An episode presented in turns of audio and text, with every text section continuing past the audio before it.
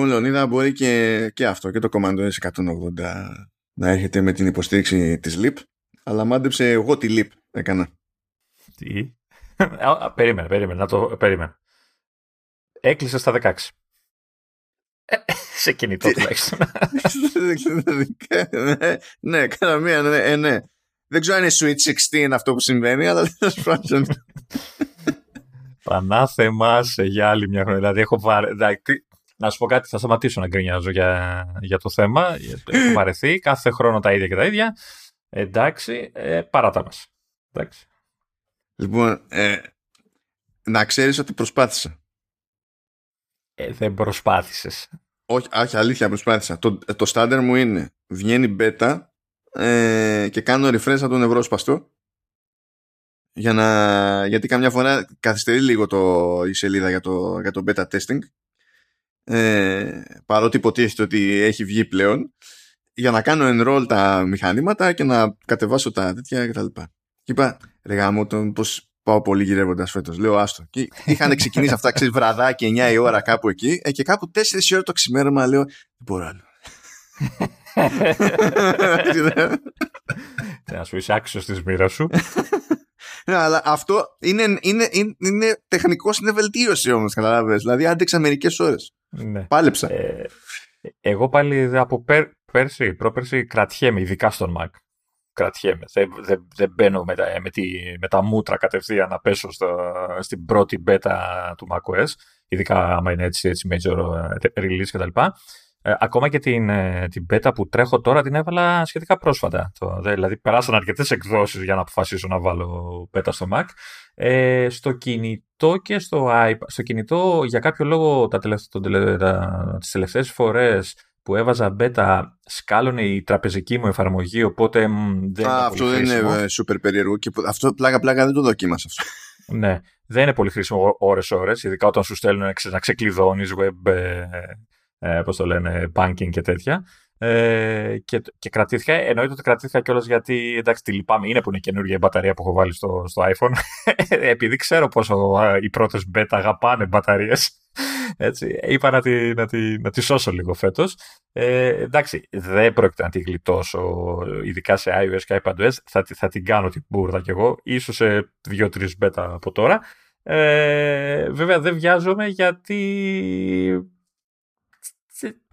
και οι δύο συσκευές μου θα, θα το πάρουν το, το καινούριο λειτουργικό, αλλά δεν θα έχουν όλα αυτά που θα ήθελα, ξέρεις, να, που θα τρελαινόμουν να δω. Οπότε είμαι πιο ψύχρεμος φέτος. Είμαι cool. Ωραία. Ε, εγώ ήδη έχω πανικοβληθεί γιατί δεν τσεκάρισα τη φάση με την τράπεζα. Ναι. Και. Εντάξει, στα στέλνει και μέσω Viber ε, κάποια τράπεζα. Εντάξει, όχι, εντάξει, ε, λειτουργεί, λειτουργεί. Απλά με πέταξε, με έκανε log out, τελείω τα πάντα όλα και έπρεπε να στήσω Face ID και τέτοια ξανά με manual login ε, και ίσιοσε. Εμένα μου κάνει τέτοιο, ανοίγει και κλείνει. Ε, Τελείως και δεν ξανά. Δηλαδή δεν. Και μπορεί να μου το κάνει και κατά τη διάρκεια των μπετών. Δηλαδή, αφού έχω βάλει το major release και αυτά, μέχρι να, να κάνουν αυτοί κάποιο update προφανώς που χρειάζεται, ε, μπορεί να, δηλαδή, να σκαλώσει και κατά τη διάρκεια. Ε, αλλά, αλλά για να μην νιώθεις έτσι μόνος σου ότι θα τα τραβήξω όλα έτσι ε, μόνος και τα λοιπά. Ε, να, να πω ότι βγάλανε τα update και για, τα, για τις προηγούμενες εκδόσεις. Δηλαδή 15.6 ε, ποια είναι και για, ε, πώς το λένε, και για Mac και τα λοιπά. Ε, πέρασε εξαιρετικά και με αυτές τις εκδόσεις οι οποίες υποτίθεται είναι οι τελευταίες. Έτσι, δηλαδή... Κάτσε, κάτσε, περίμενε. Λοιπόν, λίγο, λίγο του context εδώ πέρα, παιδιά. Λίγο context ε, βγήκαν υποτίθεται release candidate για τα 15 ποιο είναι το 4 δεν έχω μπερδευτεί πλέον. 15-6 ε, δεν είναι. 15-6 και είναι ε, για 12-15 για macOS τέλος πάντων οκέι. βγήκαν release candidate τώρα. Στο, αλλά πιο πριν υπήρχε και μια αμέσως προηγούμενη beta. Στην αμέσως προηγούμενη beta ε, ειδικά σε Mac έβγαλε κάτι μπαγκιές που ήταν τρελές Εντάξει, ρε, να σου πω κάτι. Δεν ήθελα να πετάει τα σκουπίδια, ρε παιδί μου, το πράγμα. Ε, βαριόταν να βγει έξω στον δρόμο να πετάξει τα σκουπίδια. Ήταν η τριτοτέταρτη μπέτα, ας πούμε, ενός minor patch, ας το πούμε έτσι, και αποφάσισε να αυτοκτονήσει ο Finder. Έλα μωρέ τώρα. Εντάξει τώρα σιγά το σημαντικό τώρα και Ναι. σε πάει. δηλαδή, Ναι, ε, ήταν δηλαδή αυτό που λέει ε, ο Λεωνίδας επειδή μου σκάει πανικόφιλος μου λέει δεν μπορώ να, να πετάξω το, να διάσω το trash και του λέω εδώ activity monitor force quit το finder και μετά για μία φορά θα λειτουργήσει όχι, με- μετά μου δούλεψε, μου δούλευε. Α, μετά σου Και- δούλεψε. Εγώ μπορούσα να κάνω empty trash μία φορά και μετά έτσι και ξαναχρειαζόμουν από κάτω, ξανά έπρεπε. Ε, πατούσα το Finder το το icon στο, στο dock και άνοιγε παράθυρο εκεί που έπρεπε. Αν όμως έκανα κάποιο search σε Spotlight και διάλεγα κάποιο folder να ανοίξει, μου πέταγε error ότι δεν υπάρχει αυτό το folder. Ε, ήτανε, ήτανε γιούχου. Ο Finder είχε φλιπάρει τελείως εμένα. Ε, δηλαδή δεν ήτανε... Εμένα στην προηγούμενη beta, όχι αυτή που τρέχει τώρα εδώ και. Ε, μέρα. Αυτό ήθελα να ρωτήσω τώρα με, ε, με- στο release κάνουν τα Περίμενε, μαζέψαν ε, αυτά; ε, ε, βιάζεσαι και πας Α, αυτό. πολύ μακριά. Ε, Περίμενε. ε, στην προηγούμενη λοιπόν, εγώ είχα φάγει kernel panic. Εκεί που δούλευα, ξαφνικά ένιωθα από την αρχή που άνοιξε το μηχάνημα ότι κάτι δεν πάει καλά. Ε, Θυμάσαι που σου είχα στείλει και, και αυτό και μήνυμα. Ε, κάτι σαν να αργούσε, κάτι σαν να ζοριζόταν, κάτι αυτό και ξαφνικά εκεί που δούλευα, παφ. Έτσι. Παφ όμως, σβήνει όλο, όλο το μηχάνημα. Και λέω, «Μμμ, αυτό γενικά δεν είναι καλό. Εν τω μεταξύ έτρεχαν και τα Windows ταυτόχρονα. Λέω όλα θα έχουν σκάσει τώρα. Έχουν χτυπήσει τα πάντα. Ευτυχώς εντάξει, δεν είχαμε θέμα. Ε, Σκάει λοιπόν η, η είδηση για τις καινούργιες beta για 16, για Ventura και δεν συμμαζεύεται. Και μετά από λίγε, τώρα μία μέρα ή λίγες ώρες δεν θυμάμαι, σκάει μύτη και, η, και τα updates για τις beta που τρέχουν πιο πριν, από πιο πριν. Και λέω τι ωραία, τουλάχιστον θα κάνω κι εγώ ένα update, να μην ζηλεύω που άλλος έκανε κι εγώ δεν κάνω. Ε, Κάνω κι εγώ update ρε παιδί μου. Οπότε ξε- στείνω το, το, το, το στόλο, έτσι, iPhone, iPad, ε, laptop και Mac. Ε, α, ξεκινάω iPhone, μπαίνει κανονικά. Ε, α, α, μπε- πάω στο iPad, ε, μου βρίσκει, ξεκινάει, πετάει σφάλμα. Ε, ε, μάλλον, μάλλον το κατεβάζει και πετάει σφάλμα ότι δεν γίνεται η κατάσταση. Αλλά το βλέπω, το παίρνω χαμπάρι πιο μετά, γιατί εκείνη την ώρα είχα πάει να ανοίξω το Mac Mini, το οποίο για κάποιο λόγο, χωρίς να έχω κάνει εγώ εγγραφή στην καινούργια beta, μου βγάζει update για το Ventura.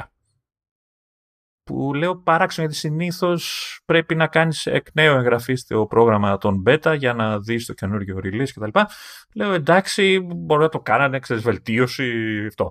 Ε, από κάτω έχει link για ότι υπάρχει και, περι- και, άλλη, και άλλο update, ε, κάντε το. Το πατάω, βγαίνει όντως το, το, καινού- το, το, η προηγούμενη καινούργια beta, έτσι. Ε, το πατάω, μου πετάει ένα κατάληπτο μήνυμα ότι κάτι με το TAF2, something, δεν υπάρχει, σφάλμα, δεν, δεν καταλάβαινα τι έλεγε. Λέω εντάξει, επειδή το άνοιξα γρήγορα, δεν έχει πάρει ακόμα χαμπάρι μπρος. Το αφήνω μερικά δευτερόλεπτα, το ξανά το ξανακάνει. Μμ, λέω, οκέι. Το αφήνουμε. Πάω στο laptop, λέω μέχρι να ξεκολλήσω ο Mac Mini, γιατί μου κάνει καμιά φορά αργεί ο Mac Mini να πάρει χαμπάρι την καινούργια μπε- τη- το καινούριο update. Λέω πάω στο laptop. Το laptop ακόμα ψάχνω το update. Α, μέχρι και σήμερα δεν έχει βγάλει update. Με refresh. Ε, απόλυτο refresh, δηλαδή έκανα συνέχεια. Και έκανα και πριν ξεκινήσουμε και ακόμα δεν έχω update στο, στο laptop. Το Mac Mini κάποια στιγμή αποφάσισε ότι έχει τα δύο τσιπάκι μέσα και ότι θα δουλέψει και, και την έβαλε τη, την ενημέρωση.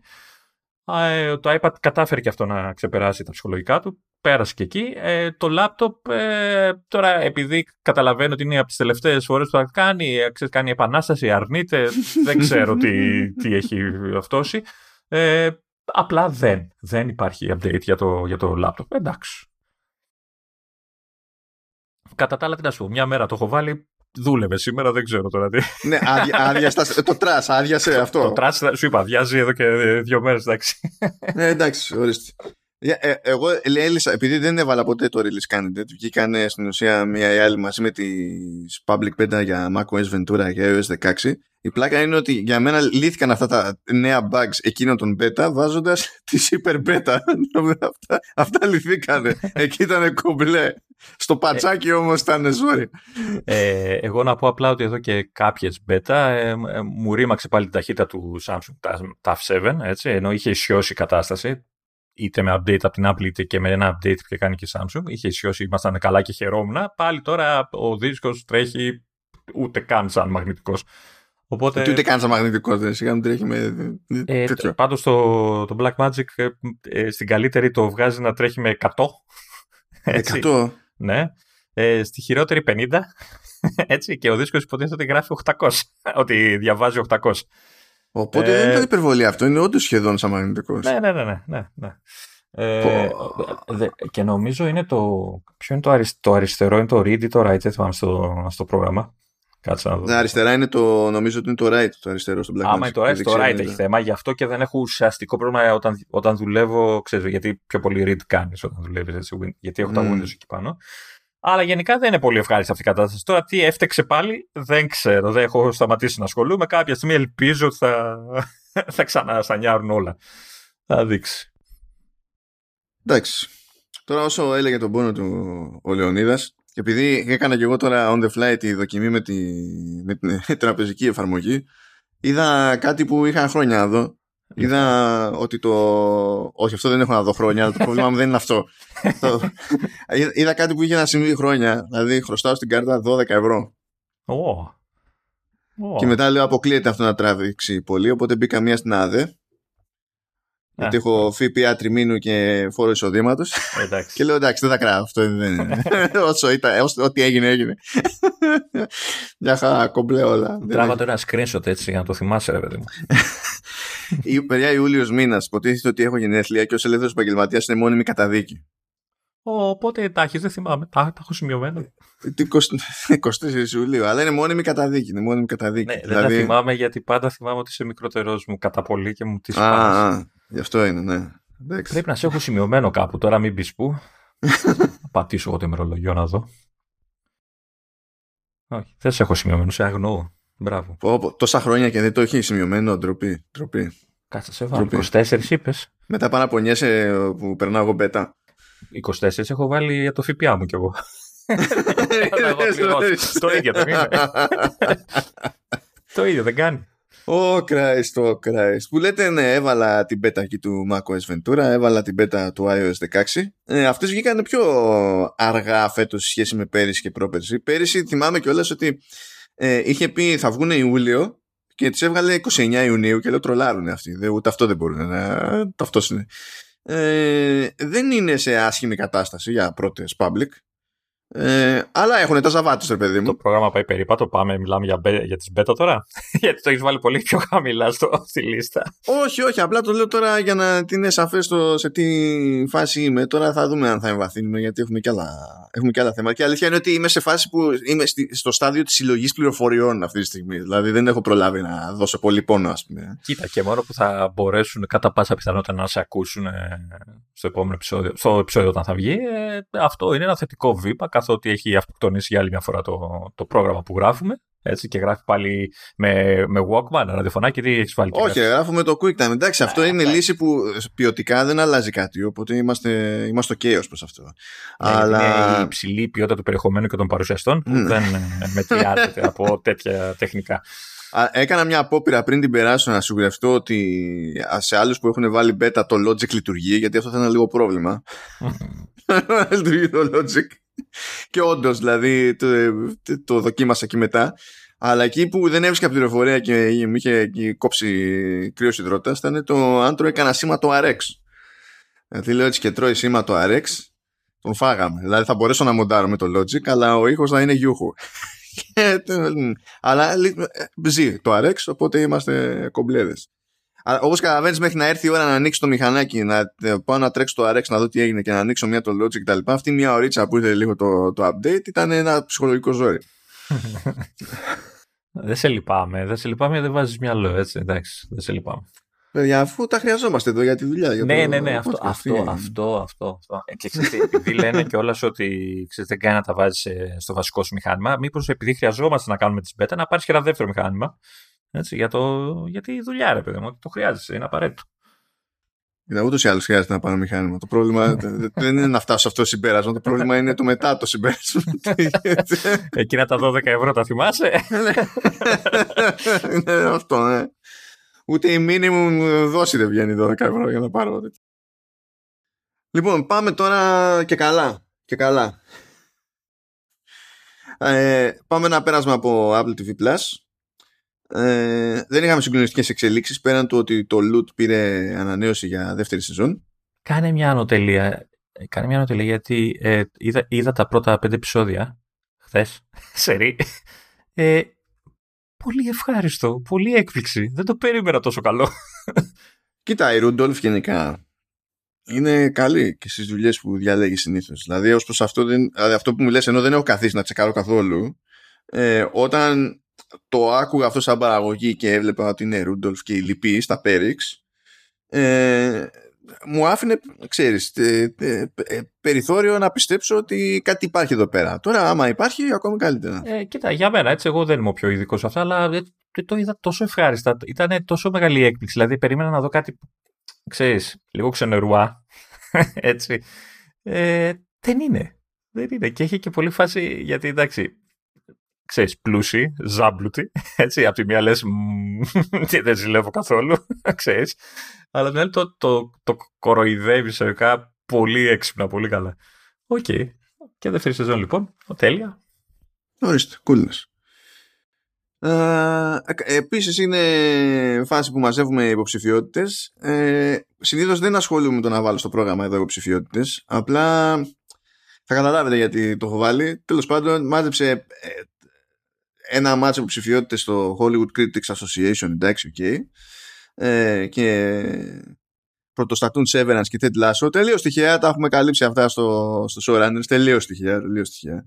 Θα σας πάρει λίγο να πάρετε να χωνέψετε ότι το Severance είναι κάτι που πρέπει να, να έχετε δει. Ε, αλλά θα you'll get there, όπως και με το Ted Lasso. Θα το, το καταφέρετε. Ε, το, το Ted Lasso είναι πιο γρήγορο. Έτσι δηλαδή, εννοώ ότι το καταλαβαίνεις πιο γρήγορα ότι είναι αξίζει. Ναι, ναι, εντάξει. εντάξει αλλά το, και το Severance είναι όντως καλό. Θα βάλω και τα links στα Severance εκεί πέρα να κάνετε χάζι άμα είναι. Ε, αλλά βγήκαν και, τέτοιες, βγήκαν και υποψηφιότητες για τα, για τα Emmy. Και φυσικά και εκεί πέρα μάζεψε ένα κάρο η Apple μεταξύ άλλων για Ted Lasso και Severance, πρώτη, πρώτη μούρη, 52 υποψηφιότητες. Και αυτή η πληροφορία είναι χρήσιμη μαζί με την αμέσως επόμενη, γιατί έχει κάνει μια σούμα εδώ το deadline και λέει τα, τα, τι διάφορες αυτές μεγάλες υπηρεσίες πόσες υποψηφιότητες μάζεψαν ε, στα ΕΜΗ και βάζει μαζί και, το, και την παραδοσιακή τηλεόραση τουλάχιστον στην Αμερική έτσι που υποτίθεται ότι έκανε νέο αρνητικό ρεκόρ και μάζεψε μόνο 86 υποψηφιότητες. Που εκεί του πιάνει σαν σύνολο, έτσι, όλοι, όλα τα μεγάλα δίκτυα μαζί.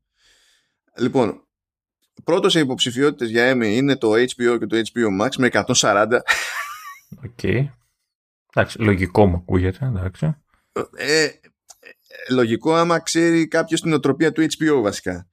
Διότι από άποψη όγκου παραγωγής δεν έχει τον λαό που έχει το Netflix και το Netflix πήρε 105 που το Netflix ξερνάει περιεχόμενο σαν να μην υπάρχει αύριο ας πούμε. Καλά. Ε, το συζητάμε και αυτό πλέον. Το ότι ξερνάει, ξερνάει. Έχει ρίξει λίγο φρένο εδώ. Έτσι, δηλαδή Εντάξει. Τι, τι, φρέ, τι φρένο έχει ρίξει που ε, ξεπατώνεται ε, όλη τη χρονιά. Ξεπατώνεται, αφού... αλλά έχει αρχίσει και. Ξοδεύει περισσότερο από όλους για να το. Ναι, αλλά γε... τώρα τελευταία έχω παρατηρήσει ότι γεμίζει πολύ με παλιότερες παραγωγές μη δικές του, ταινίες παλιές και τέτοια. Και έχει και δικές του εννοείται, αλλά ε, ε, μου δίνει την αίσθηση ότι έχει φρενάρει λίγο. Καμία σχέση με αυτό που γινόταν πριν από λίγο καιρό. Oh, νομίζω ότι αυτό έχει περισσότερο να κάνει με τον καλοκαιρία. Α, μπορεί. Είναι περιστασιακό αυτό. Γιατί τα, το, ακόμα είμαστε στη φάση που όλα αυτά που βλέπουμε είναι από προηγούμενες χρονιές που έχουν κάψει λεφτά, που όλο ανεβάζανε επένδυση, ανεβάζανε, δεν έχει προλάβει να γίνει προσαρμογή. Και προσαρμογή θα αρχίσει να γίνεται τώρα που έχει πέσει μετοχή και τους φύγουν να βγάλουν και πρόγραμμα ε, φθηνότερο αλλά με διαφημίσεις και τέτοια. Και ε, φέτος άρχισαν οι δηλώσεις ότι κάπως θα πρέπει να σφίξουμε λίγο τον τρόπο με τον οποίο ξοδεύουμε και ιστορίες. Αυτά δεν έχουν προλάβει να αποτυπωθούν και πολλές φορές ε, παλαιότερο περιεχόμενο που μπαίνει ε, ειδικά δε αν δεν είναι ε, αγγλόφωνο ε, είναι και λόγω πάνω κάτω υποχρέωσης. Ε, γιατί σε διάφορες περιοχές και στην Ευρωπαϊκή Ένωση ε, αλλά και εκτός Ευρωπαϊκής Ένωσης παίζουν ανάλογοι συμφωνίες ε, είναι υποχρεωμένη να έχει και τοπικές παραγωγές ας το πούμε έτσι Οπότε πρέπει να κάνει κάποιο είδους συμφωνία με κάτι για να χώσει πράγματα. Γιατί πρέπει να πιάσει ποσοστό. Οπωσδήποτε. Αλλιώς τρώει κόμπλα. Α, οπότε 140 για HBO, 105 υποψηφιότητες για Netflix, 58 υποψηφιότητες για Hulu. Αυτό θα πούμε σε λίγο γιατί είναι πιο αστείο από όσο ακούγεται 52 για Apple TV Plus 34 για Disney Plus και 30 για Amazon 86 είπαμε για Network TV στην Αμερική τώρα η Amazon καταφέρνει και να καίει λεφτά της προκοπής και να στα streaming services ως προς αυτός προς την αναγνώριση που υπονοεί το να μαζεύει κάποιες υποψηφιότητες έτσι. Τώρα και πώς θα μαζέψει ποιος, δηλαδή ποιος θα κερδίσει τι είναι σχετικό. Καταφέρει να είναι στον πάτο. Αυτό που μου φαίνεται αστείο είναι οι 58 του Hulu ε, και 34 του Disney Plus με τη λογική ότι το Hulu ανοίξει τη Disney. πάρα, μου φαίνεται αστείο αυτό. Αυτό πώς και δεν το έχει, δεν το έχει ενοποιήσει. Κοίτα, στην, στην Αμερική έχει τη λογική ότι κάποια πράγματα που δεν ταιριάζουν με το πιο οικογενειακό την πιο οικογενειακή εικόνα ας πούμε, του Disney Plus πηγαίνουν στο Hulu. Αλλά αυτό δεν ισχύει εκτός Αμερικής. Πράγματα δηλαδή που στριμάρει σε Hulu εμείς εδώ τα έχουμε Disney Plus. Οπότε είναι λίγο by the way ο υπολογισμός όλης αυτής της φάσης. Αλλά τέλος πάντων, οκέι. Ε, τώρα 52 για Apple TV Plus με δεδομένο το output που έχει είναι καλά, είναι πολύ καλά πιστεύω. Βέβαια άκουσα ότι τα περισσότερα πάνε στο Ted Lasso έτσι. Δηλαδή. Ε, εντάξει, χαίρομαι πολύ. Δεν είναι, δεν είναι καν παράξενο αυτό. Αλλά το λέω από άποψη συνολικού output. Που έτσι κι αλλιώς και το ως προς αυτό εντάξει, η πρώτη μούρη στο καβούρι είναι το HBO, γιατί το HBO με το HBO Max έχει ανεβάσει τη, το, τον όγκο των παραγωγών ε, αλλά και πάλι δεν είναι φάση Netflix και παραδοσιακά όλα τα χρόνια το HBO ήταν πιο μαζεμένο. Όχι με τη λογική δεν έχω λεφτά να ξοδέψω, με τη λογική ότι θα είμαι πιο επιλεκτικός στο που θα λέω ναι. Γενικά, εκ πεπιθήσεως ας πούμε. Να. Ε, εντάξει, εγώ να ξαναπώ για το Apple TV, δηλαδή όποιος δεν το έχει δοκιμάσει αξίζει να, να τα πάρει αυτό το δωρεάν μήνα που δίνουν, ξέρω, γιατί λίγες παραγωγές, οκέι, αλλά σπάνια βρίσκεις κάτι που να είναι τελείως σάπιο, ίσως δεν νομίζω ότι υπάρχει. Ε, δηλαδή τώρα έσκασε το, το Black Bird που δεν θυμάμαι καν αν το έχουμε αναφέρει, ας πούμε, το έχουμε πει και τα λοιπά. το, το έχουμε πει ότι έρχονταν. Ναι. Το οποίο έχει ξεκινήσει πολύ δυνατά, ας πούμε, έτσι, είναι, φαίνεται πολύ καλό. Ε, γενικά, όλο, όλο και περισσότερο με βλέπω να γυρνάω προς Apple TV το κανάλι, ας το πούμε, από Netflix, ε, παρόλο που έχει λιγότερο περιεχόμενο. Εντάξει, είναι επιτυχία αυτό.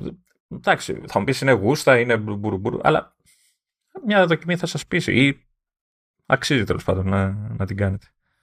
Αυτό μας φαίνει στο επόμενο κομματάκι που έχω σημειωμένο εδώ. Πρέπει να μου δώσουν λεφτά όμως. Έτσι, έτσι δηλαδή, ναι, ναι. δηλαδή, πολλά εκατομμύρια μου δίνουν, μην. μην...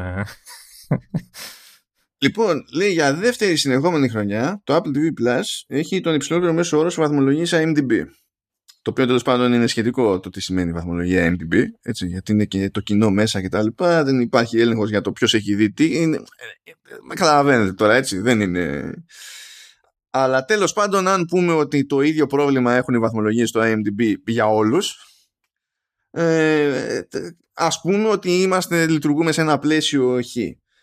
Και υποτίθεται ότι για δεύτερη χρονιά συνεχόμενη η Apple έχει τους υψηλότερους μέσους όρους σε σχέση με οτιδήποτε άλλο. Δεύτερο είναι το HBO Max, τρίτο Disney Plus. Ύστερα το, το Peacock, το οποίο τεχνικώς πέρυσι δεν υφίστατο, δεν είχε ποτέ, τέλος πάντων μετράει μόνο το φετινό. Ύστερα Hulu, ε, Netflix, Prime Video και στο τέλος πάλι μόνο για φέτος Paramount Plus. Βέβαια, έτσι, για να είμαστε και δίκαιοι, με εξαίρεση Peacock και Paramount Plus που μετράνε από φέτος, ε, σε όλους από πέρυσι φέτος έχει πέσει λίγο μεσόρος σε όλους. Αλλά τέλος πάντων ε, εξακολουθεί και τη βγάζει κάπως έτσι. Συγγνώμη το Netflix είχε 6,66 πέρυσι. Του διάολου κάλτσα δηλαδή. Ναι, ναι. Ε, και εκεί εντάξει έχει αυτό που ισχύει και φαίνεται ρε παιδί μου η διαφορετική λογική που έχουν έτσι, είναι ότι το, το Netflix προφανώς έχει το μεγαλύτερο output. Μιας και είχες απορία πριν βλέπεις εδώ τις, ε, έχουμε ένα γράφημα εδώ βλέπουμε εδώ τις στήλες και είναι, είναι, είναι κομμωδία. Δηλαδή, ε, με το ζόρι φαίνεται το Apple TV έτσι. Ναι, το, το, HBO, το, το Apple TV Plus σε, σε output είναι τελευταίο τελευταίο.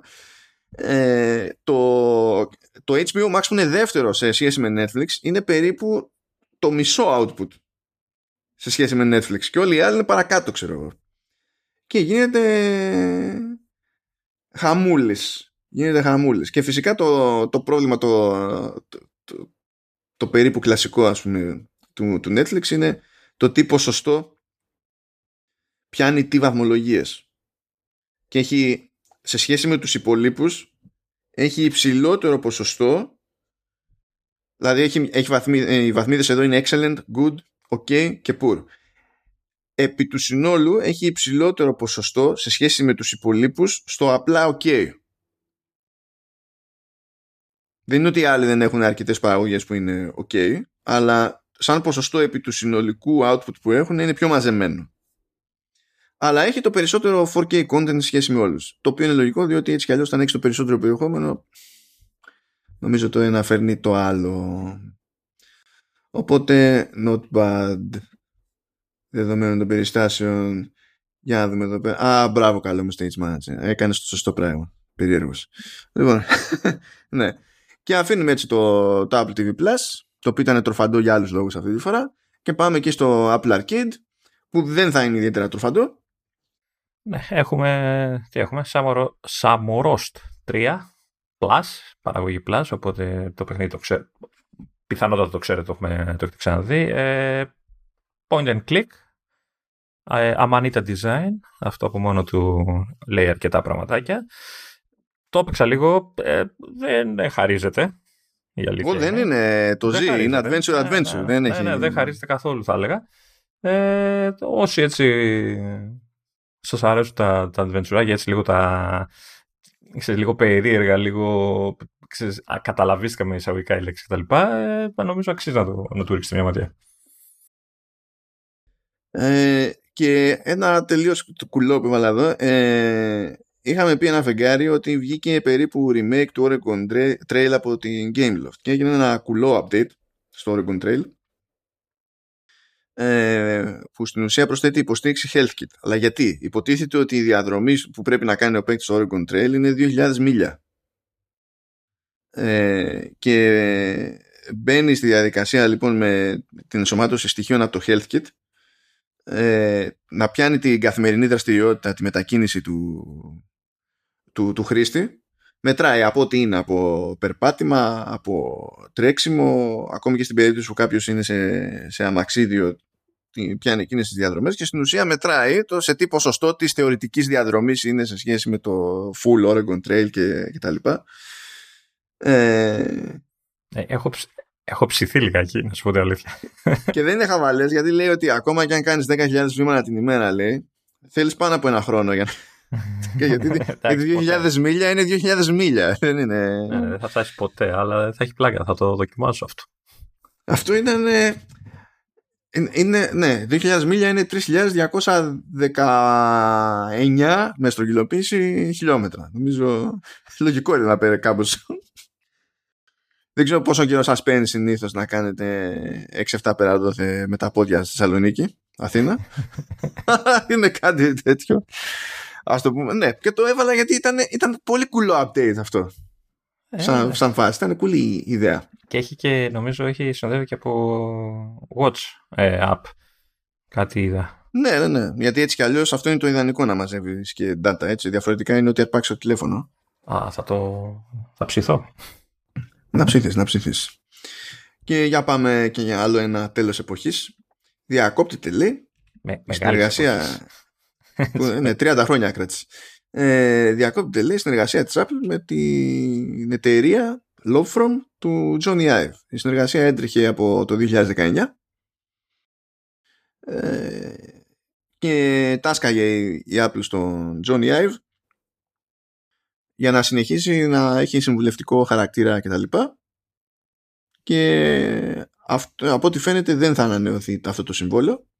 Είχαμε κάτι ουσιαστικό από αυτή τη συνεργασία; Ή ήταν όλα κρυφά; Αυτό που έχει μαθευτεί είναι ότι έχει παίξει ρόλο στο σχεδιασμό του, του Mixed Reality Headset. Δεν ξέρω αν μπλέκει αλλού, αλλά αυτό τουλάχιστον έχει μαθευτεί. Και υποτίθεται, δηλαδή αυτά που τώρα ακούγονται σε αυτή την ιστορία είναι ότι η διακοπή θα βολέψει τον Johnny Ive διότι με τη συμφωνία που είχε από την Apple η Apple ήταν ο μεγαλύτερος πελάτης της εταιρείας του με το καλημέρα εντάξει, περίεργο. Ε, αλλά ταυτόχρονα ε, τον εμπόδιζε να κάνει κονέ με άλλες εταιρείες που μπορεί να θεωρήσει Apple ανταγωνιστικές οπότε του έκοβε πελάτεια Ε, από την άλλη η Apple σου λέει ότι και καλά εντάξει τώρα έχει νόημα να συνεχίσουμε να το δίνουμε αυτά τα λεφτά γιατί λέει κάτι 100 εκατομμύρια δολάρια, κάτι τέτοιο. Εντάξει, ε, τρωγόντουσαν και μεταξύ τους, έτσι, Cook και Ive, χρόνια τώρα. Εντάξει, δεν νομίζω ότι τρωγόντουσαν. Δεν είναι... Εγώ νομίζω τώρα ότι α, α, ο τρόπος στον οποίο μεταφέρεται, γίνεται ρεπορτάζ για τη συγκεκριμένη περίπτωση που βασίζεται στο concept ότι υπάρχει κάποια κόντρα είναι λίγο off. Από την άποψη ότι κόντρα σε κόντρα ε, οι δρόμοι τεχνικώς είχαν χωρίσει ήδη. Έτσι. Δηλαδή δεν ήταν ότι τώρα μάθαμε ότι ο iPhone την κάνει από την Apple. Ταυτόχρονα δεν μου φαίνεται παράλογο δεδομένου του ρόλου που είχε ο Ive όλα αυτά τα χρόνια στην Apple. Γιατί είναι περίπου τρεις δεκαετίες έχει φάει πέρα. Ε, ο, ο Ive ήταν στην Apple πριν από την επαναφορά του Jobs. Ναι, το, το θυμάμαι από την ταινία που είχαν βγάλει. Ναι, δηλαδή, ε, ναι. Ε, νομίζω ότι δεν είναι παράξενο να πεις ότι επειδή είναι τόσο συνδεδεμένος, δηλαδή ακόμα και στον τρόπο που έχει στήσει το, design team, το industrial design team να λειτουργεί και τα λοιπά και έχουμε μετάβαση με καινούργιες ιστορίες, ας έχουμε ένα διάστημα που είναι buffer, να τον έχουμε και καλά ως εξωτερικό συνεργάτη για να είναι πιο ήπια η μετάβαση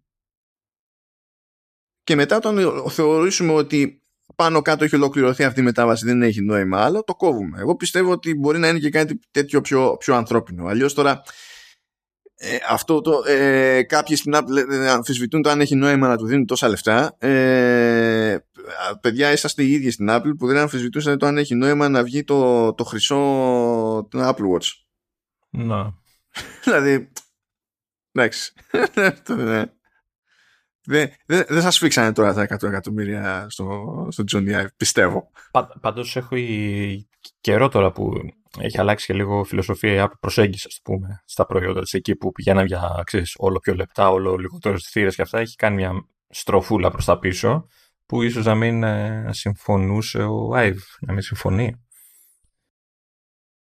συμφωνεί δεν συμφωνεί, είναι, τεχνικός είναι εκτός εταιρείας. Και νομίζω ότι ακόμα και το διάστημα είναι ενδιαφέρον το ότι αυτό κρατάει περίπου τρία χρόνια από την άποψη ότι κάπου τόσο χρειάζεται ε, ε είναι ο κύκλος παραγωγής και σχεδιασμού νέου προϊόντος από την Apple.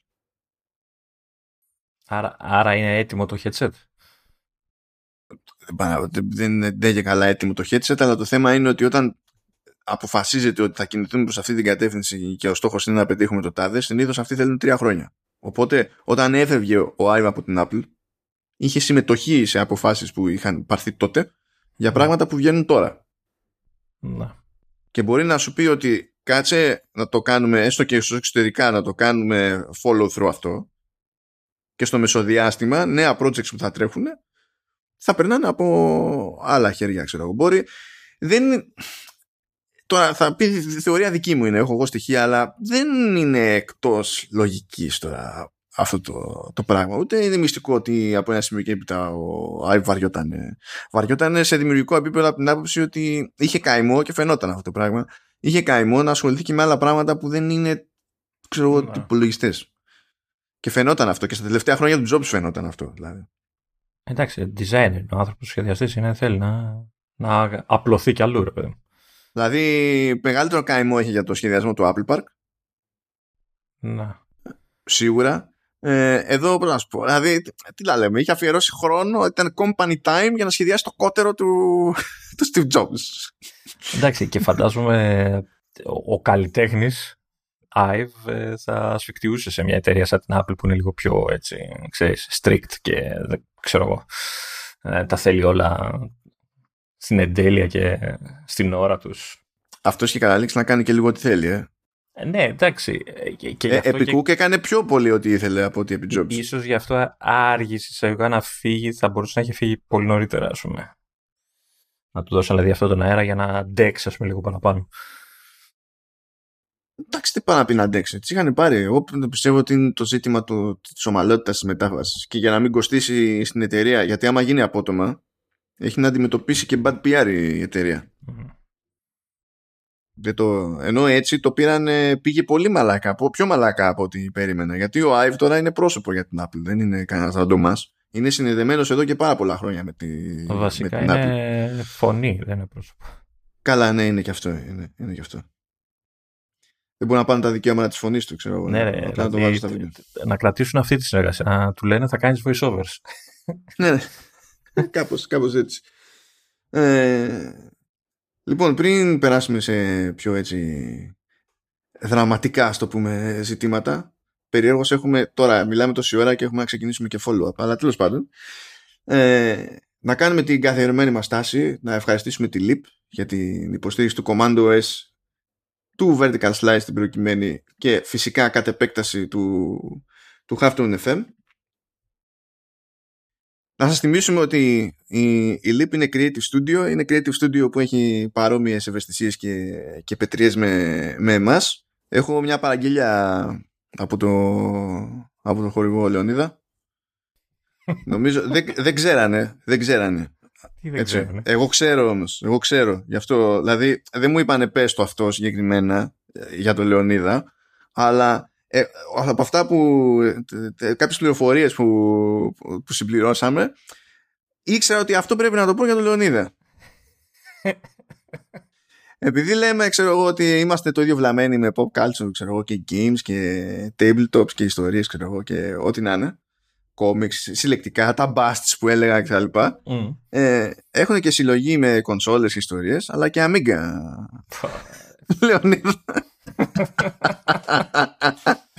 Έχω και, δύο, και εγώ δύο που κάθονται στο, στο πατάρι απάνω. Οι δύο θεωρούνται συλλογή Ε, ή απλά έχεις Όχι. τον έναν για ανταλλακτικά για τον πρώτο έτσι και γίνει τίποτα περίεργο. όχι, είναι δύο διαφορετικά μοντέλα. Α, εντάξει, δεν είναι, δεν είναι τόσο μεγάλη συγγένεια. Τώρα η αλήθεια είναι ότι α- αγαπάω περισσότερο τώρα να πω την αλήθεια. Έτσι, δηλαδή, ε, τι χτυπήσανε ευαίσθητοι Έτσι λοιπόν φτάσαμε σε, σε, σε, σε, αν- σε, ανα- σε χορηγία πάνω να, να, να μάθετε πόσο εύκολα πονάει ο Λεωνίδας όταν πέφτει ατάκα αμίγκα. Γιατί έχει, έχει καημό ο, ο Λεωνίδας χρόνια τώρα. Είναι, είναι διπλά αστείο ότι το παθαίνουμε αυτό στο Command OS γιατί το, το OS της Amiga έχει διάφορες συγγένειες σε θέματα λογικής με το Mac OS του τότε και του σήμερα είναι, είναι όλο λίγο σουρεάλ. Έχει όντως στο look ειδικά έχει αρκετά. και menu bar είχε και τα εικονίδια στο desktop είχε. Τα είχε ανάποδα βέβαια. Ε, Αλλά εντάξει, εντάξει. το βαριέσαι. το βαριέσαι. αλλά, αλλά anyway, είναι μεγάλη ζημιά. Δε- ε, τώρα δεν ξέρω, εγώ αν ήμουν εκεί πέρα και ήμουν να δουλεύω στο σοβαρά κάθε μέρα, εγώ με τα μυαλά που κουβαλάω, έτσι, εγώ θα πάθαινα ζημιά. Δεν. θα, μπορεί, μπορεί- θα χαιρόμουν, έτσι, αλλά ταυτόχρονα θα με έπαιρνε και λίγο από κάτω. Γιατί δεν θα άντεχα τέτοιο. Γιατί, ναι, τέλος πάντων. Ναι. Anyway, αφήσουμε τις συλλογές στη, στην άκρη. Θα κάνω το κλασικό, το δεν χρειάζεται να είστε Κινέζοι σε περίπτωση που βρεθείτε στη, στη Σαντορίνη. Ε, έχετε την ευκαιρία να δείτε μία από τις πιο elaborate δουλειές που έχει κάνει ε, η, η LIP που λέμε για το, για το μουσείο της, της Χαμένης Ατλαντίδας. Ε, και για να το κάνουμε και λίγο πιο λιανά αυτή τη φορά ε, τα διάφορα εκθέματα που παίζουν στο συγκεκριμένο μουσείο έχουν εύρος ως προς τον τρόπο με τον οποίο δουλεύουν. Δηλαδή έχουν εκθέματα που είναι ολογράμματα έχουν προβολές που, που είναι interactive. Ε, μπλέκουν με 3D, ε, με ε, 3D printing μπλέκουν με augmented reality ε, μπλέκουν με προβολή που ε, τι να πω, κάνει τα πάντα όλα ε, κινούνται τα καθίσματα. Ε, η προβολή ίδια είναι 3D ε, σου πετάνε αέρα ξέρω εγώ νερό και φούσκες για να το δημιουργήσουν ένα κλίμα και, και τα λοιπά. Ποιος καθαρίζει μετά δεν ξέρω δεν ξέρω ναι. Ελπίζω όχι λίπ, ξέρεις. του στείλε, εμείς το σχεδιάσαμε να είναι, να είναι κούκλα, να είναι, να, να είναι super duper η εμπειρία. Το υπόλοιπο δεν λυπου, λυπούμαστε. Δεν είναι δικό μας θέμα. Ε, και έτσι τέτοιες ανησυχίες και τέτοιο εύρος έχει η LIP ως creative studio και γι' αυτό δεν είναι περίεργο που έχει καταλήξει να έχει και πελατεία όπου να είναι ανά, το, ανά τον κόσμο και πάνε καλά τα πράγματα, αναπτύσσονται οι άνθρωποι και θέλουν να συνεχίσουν να αναπτύσσονται. Οπότε τώρα είμαστε στη φάση που ψάχνουμε front-end developer. Εντάξει front-end developer θέλει μια εμπειρία καλά μου παιδιά. Έτσι δεν είναι δεν είναι entry level να το πούμε έτσι. Είναι, είναι παραπέρα. Έχουμε φυσικά link στο, στην περιγραφή του, του επεισοδίου που θα μπορείτε να βρείτε τα link στο halftone.fm ή στη, στην όποια εφαρμογή χρησιμοποιείτε για podcast τέλος πάντων που εμφανίζει τα υπόλοιπα στοιχεία και τη σημείωση του επεισοδίου και μπορείτε να δείτε ποιες είναι οι βασικές απαιτήσεις. Ε, και ποια είναι τα βασικά που προσφέρει ε, η LIP στο, στον, στον όποιο συνεργάτη και να έχετε ένα πάτημα να βάλετε τα πράγματα και το portfolio εκεί στη σειρά και να στείλετε ένα mailάκι και να κάνετε το, το κονέ σας. Να δείτε αν θα έχετε το περιθώριο. Αλλά όχι γιατί είναι front-end developer. Δεν πρόκειται να μπλέξετε με φούσκες σε τέτοιο. Αλλά να σας πω εγώ αν ήμουν στη θέση σας θα ήθελα. Να, να μπλέξεις με φούσκες. Ναι, για να σου πω κάτι δεν είναι φοβερό να κάνεις κάτι πολύ συγκεκριμένο το, σε πεδίο tech ως δουλειά. Και να σε ρωτάει κάποιος τι έκανες σήμερα; και, και, να πεις αυτό. Και να μένει κόκαλο και να μην μπορεί να το αντιληφθεί να το επεξεργαστεί μέσα του. Και στο τέλος θα μένει η εντύπωση ότι φίλε πρέπει να είναι σούπερ αυτή η δουλειά. Δηλαδή το άτομο δηλαδή που, τι, τι, τι, τι συμβαίνει εκεί πέρα. Πρέπει να είναι τέλεια. Ευχαριστούμε και πάλι τη ΛΥΠ για την υποστήριξή της. Εδώ είμαστε και συνεχίζουμε. Και τώρα συνεχίζουμε και στο πρόγραμμα το κλασικό μας διότι μία που βγήκε το προηγούμενο επεισόδιο Command OS και μία που προέκυψε ότι ανοίξαν οι παραγγελίες για το MacBook Air και ανοίξανε και για Ελλάδα και υποτίθεται ότι αρχίζουν αποστολές παραδόσεις 15 Ιουλίου ίσα ίσα το προλάβαμε δηλαδή αυτό σαν φάση και, και, και στην Ελλάδα; Υποτίθεται πως ναι. Υποτίθεται πως ναι. Αυτό το υποτίθεται όμως είναι μεγάλα γράμματα. Καλά το υποτίθεται βασικά είναι μεγάλα γράμματα για οποιονδήποτε όπως και στο MacBook Pro το 13 M2 για οποιονδήποτε κάνει build to order γιατί έτσι όπως είναι που με λείψει τα πάντα νομίζω ότι απλά έχει φτιάξει περισσότερα κομμάτια από το entry model ξέρω εγώ και μετά αν θες να κοιτάξεις λοξά προς οπουδήποτε ναι, βλέπουμε. Ναι, κάπως έτσι η φάση. Ε, το βλέπω, το βλέπω και τις τιμές τώρα στην Ελλάδα. Μου φαίνονται πιο ψηλά από ό,τι τις περιμέναμε. Ναι, είναι πιο ψηλά. Είναι πιο ψηλά. Είναι αυτό το, το, το συζητάγαμε ότι κάτι έχει αλλάξει από την τιμολόγηση του MacBook Pro και έπειτα. Κάτι έχει αλλάξει και δεν ισχύει πλέον το κλασικό το βγάζουμε το σήμα του δολαρίου, βάζουμε ευρώ, προσθέτουμε ΦΠΑ και είμαστε μια ανάσα μακριά από το τελικό. Νομίζω έχει, έχει χάσει το ευρώ νομίζω έναντι του δολαρίου κάτι. Έχει χάσει, είναι πιο κοντά πλέον είναι πιο μία ή άλλη. Πράγμα που σημαίνει ότι πριν κατά μία έννοια βγάζανε περισσότερα από την πώληση σε ευρώ. Ε, και ταυτόχρονα και σε Ευρώπη και σε Αμερική είναι που αρχίζουν και πονάνε με πληθωρισμό. Ναι. Και όταν πονάνε οι εταιρείες με πληθωρισμό, δεν χαρίζονται οι εταιρείες. μάλλον, μάλλον. Πονάμε και εμείς ως. Ε, ναι, καλά. Με πληθωρισμό, οι πρώτοι που πονάμε εμείς είμαστε πάντα. Δηλαδή, οι πρώτοι αυτοί που πονάμε καλύτερα από όλους τους άλλους. Να, να πω ενδεικτικά ή θα τα πούμε μετά. Τις δύο τιμές που βλέπω μπροστά μου. Ε, πώς το λένε, R256 GB, 8 CPU, 8 GPU cores εννοούμε και 8 GB μνήμη, 1599 ούτε καν 1600. Και με 512 SSD, 8 CPU, 10 GPU και 8 πάλι μνήμη. Ε, είναι, ε, αυτός είναι ο κανονικός ο M2, ενώ στο entry είναι ο Bint που του λείπουν οι δύο πυρήνες. Ναι, 1999. Ε, OK. Okay. Είχα την εντύπωση ότι η Air ήταν πιο φτηνή γενικότερα από τους Pro. Αλλά και ο Pro δηλαδή πόσο έχει πάει για να δω, θυμάμαι πώς πάει. Τι, ο, ο, ο Pro 14 πρέπει να ξεκινάει 2.300 κάτι τέτοιο. Όχι, 14, μιλάω για τον M2 τώρα μιλάμε.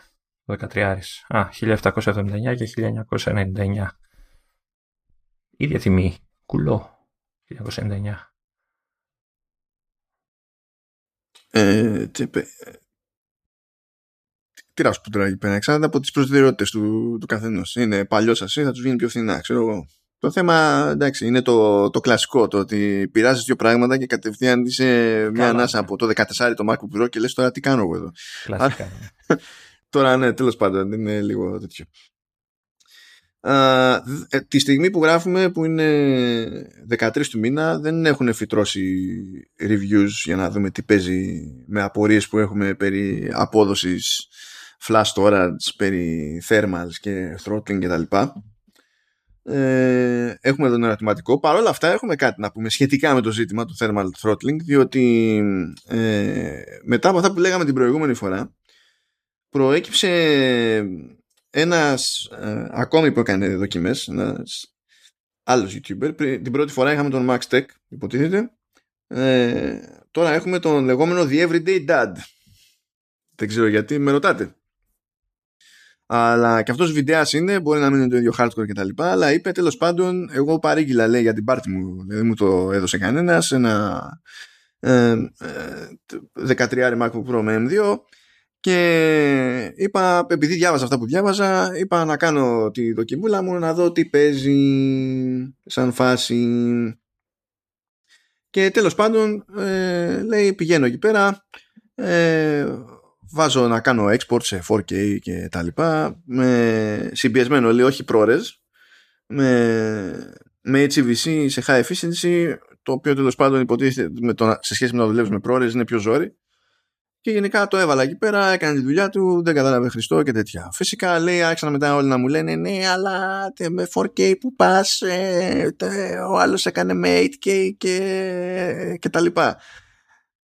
Τώρα, να βάλουμε λίγο το, το αστείο το ε, που πας, τι τεστ είναι αυτό με 4K σε 13 Mac Pro, το M2 του στυλ, ξέρεις, είναι σαν, δεν προσπαθείς καν, τι κάνεις εκεί ρε φίλε. Και λες, μα είναι φοριά, τέλος πάντων, λέει, εντάξει, θα βάλω 8K. Βάζω 8K και τα συναφή και πάλι λέει δεν καταλαβαίνει μία. Ναι, αλλά λέει δεν κάνεις max out τη GPU, δεν έχεις βάλει το πιο μυστήριο, ξέρω εγώ, codec που παίζει, το οποίο είναι inefficient για, το, για τα δεδομένα του, του chip. Και στην ουσία θέλουν να βάλεις κάτι ρε παιδί μου το οποίο αναγκάζει το σύστημα να ενεργοποιήσει ό,τι πυρήνα έχει πρόχειρο και να μην βασίζεται στο, στο Media Engine που έχει πάνω. Γιατί το Media Engine στην ουσία παίρνει το φόρτο από τους υπόλοιπους πυρήνες. Τώρα, ε, έχει λογική αυτό. Δηλαδή, όταν θα, σε, σε πραγματικές συνθήκες εννοώ πάντα. Γιατί να μην έχεις κάτι που να αξιοποιεί όλα τα πράγματα του, του laptop σου; Γιατί πρέπει οπωσδήποτε να, να τσιτώσει CPU και να, να μην χρησιμοποιήσει κάτι που είναι πιο αποτελεσματικό για το συγκεκριμένο μηχάνημα. Δηλαδή, οκ. Okay. Ε, γιατί σου λέει αν το ζήτημα είναι τι κάνει, τι συμβαίνει, τι θερμοκρασίες βαράει και αν έχει throttling όταν όντως τα δίνει όλα πρέπει να φτιάξεις ένα τεστ που να έχει το περιθώριο να το ζορίσει το τσιπ. Αλλιώς τι δοκιμάζεις; Ναι, αλλά σε, στην πραγματική ζωή δεν θα το κάνεις αυτό το πράγμα γιατί θα χρησιμοποιήσεις τα καλύτερα εργαλεία που είναι για το μηχάνημά σου. Δηλαδή. Ναι, εσύ, δεν θα, θα το κάνεις, αλλά όταν κάνεις αυτές τις δοκιμές, δεν τις κάνεις. Ε, Θε να δεις τα όρια του συστήματος. Δεν τσεκάρεις το. Δεν λες, επειδή τώρα κάνει αυτό έτσι, στη δική σου καθημερινότητα θα είναι έτσι. Δεν παίζει αυτό έτσι. Ε, πρέπει να το βάλει και σε κανένα φούρνο να ψήνεται. Κάτσε, περίμενε, κόντεψε, περίμενε. λοιπόν, πηγαίνει λοιπόν και χρησιμοποιεί 8K RAW από Canon, όπως είχε κάνει και ο Max Tech. Το βάζω, λέει, και δίνει πόνο CPU, GPU τα πάντα όλα. Γιατί δεν έχει τέτοια υποστήριξη για το Media Engine για να πει ότι βοηθά σε αυτή την περίπτωση. Τα, τα πάντα όλα. Ανέβασε λέει, σε κάποια βάση μια θερμοκρασία λέει, σε 101 αλλά δεν έκανε αλλά τέλος πάντων έβγαλε ήταν ok σαν φάση Λέει όχι, λέει ήταν ok, επειδή ξέρω, λέει, άρχισαν και μου λέγανε μετά, όχι ήταν ok γιατί έκανε throttling και γι' αυτό έτσι και έτσι κρατούσε αυτή τη θερμοκρασία και δεν είχε άλλο πρόβλημα και δεν κατήρε το σύστημα. Οπότε λέει άνοιξα το terminal, βάρεσα μια εντολή κτλ. που δείχνει πότε παίζει throttling στο, στο CPU. Και δεν έπαιζε throttling στο CPU. Ποτέ. Σε όλη αυτή τη διαδικασία. Και μετά είπα να κάνω και κάτι άλλο. Αφού μου λέτε μα και μου και κάθε φορά μου βρίσκεται μια δικαιολογία, θα βάλω, λέει, να κάνω full export, όχι για 10 λεπτά, full export το 8K αυτό. Αφού λέει, γιατί λέει, μην το κάνεις απλά export, δεν είναι το ίδιο. Θα κάνω, λέει, color grading μόνος μου. Πέρασα και κάτι log, λέει, από την ίδια την Canon για να έχει να κάνει και render, όχι και το export.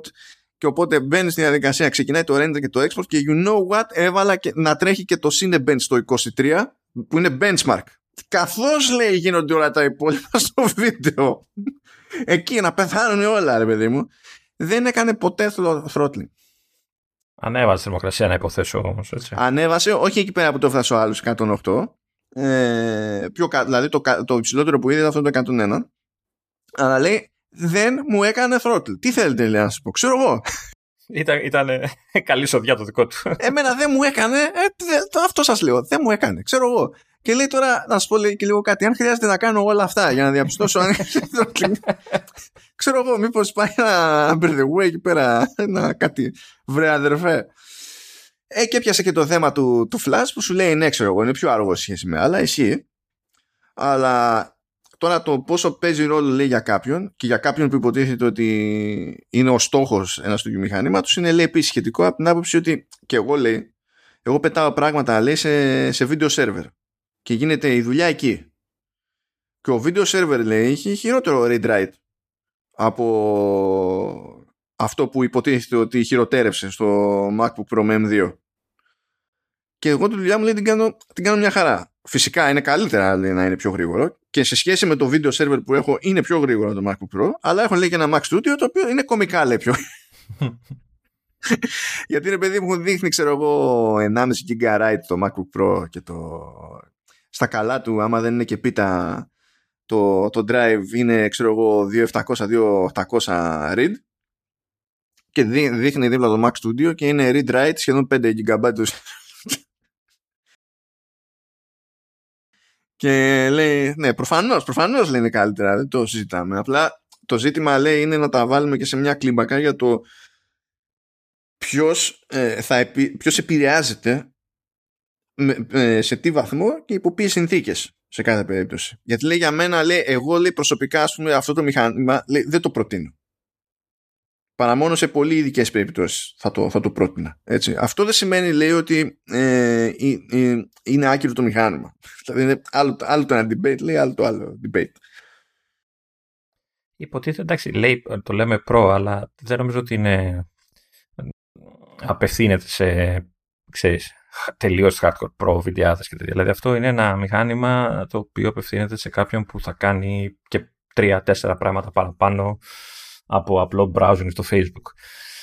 Ε, νομίζω όχι απλά το καλύπτει, καλύπτει και λίγο από τους hardcore από ό,τι καταλαβαίνω από αυτά που λέει αυτός. Ναι, βασικά ε, βάζοντας τελείως στην άκρη ότι παίζει με CPU και GPU cores, ε, νομίζω ότι το, το ότι έχει media engine ε, που δεν ήταν έτσι ο εμένα σημαίνει ότι ε, μπορείς να κάνεις δουλειά με βίντεο όχι το super hyper duper που δεν, ε, ε, δεν μπορούσες να κάνεις με την ίδια ευκολία με εμένα και να είσαι cool. Τώρα το ότι έχει κάποια ταβάνια το μηχανάκι, προφανώς θα έχει ταβάνια. Στη τελική παλιός σασί είναι, αλλιώς τιμένο είναι. Ο M2 είναι το, στην ουσία από τη γενιά του M2 ξέρεις ότι και μόνο που υπάρχει αυτός είναι, είναι, θα είναι το χειρότερο chip της γενιάς του M2 γιατί έτσι πάει το πράγμα, έτσι πάει η κλιμάκωση. Ε, και, και ακόμη και έτσι σου λέει είναι, ε, είναι ok. Ε, εξακολουθούμε να έχουμε την απορία για την ύπαρξη του συγκεκριμένου μοντέλου πέραν του κομματιού που έχει να κάνει με business, ότι πουλάει, οπότε σου λέει η Apple, ξέρω εγώ γιατί να το κόψω. Ε, αλλά παραμένει λίγο awkward. Πάντως, πάντως, είμαι πολύ περίεργος να δω πλέον μετά από όλο αυτό το πέρα εδώ θα είμαι τα thermals. Τι θα γίνει, τώρα είμαι ακόμη πιο περίεργος να δω τι θα γίνει με τα air. Ναι, η αλήθεια αυτή είναι. Αυτό, αυτό είναι που. Γιατί το, το Air είναι κάτι το οποίο μπορείς να προτείνεις πιο εύκολα σε ένα μάτσο ανθρώπους.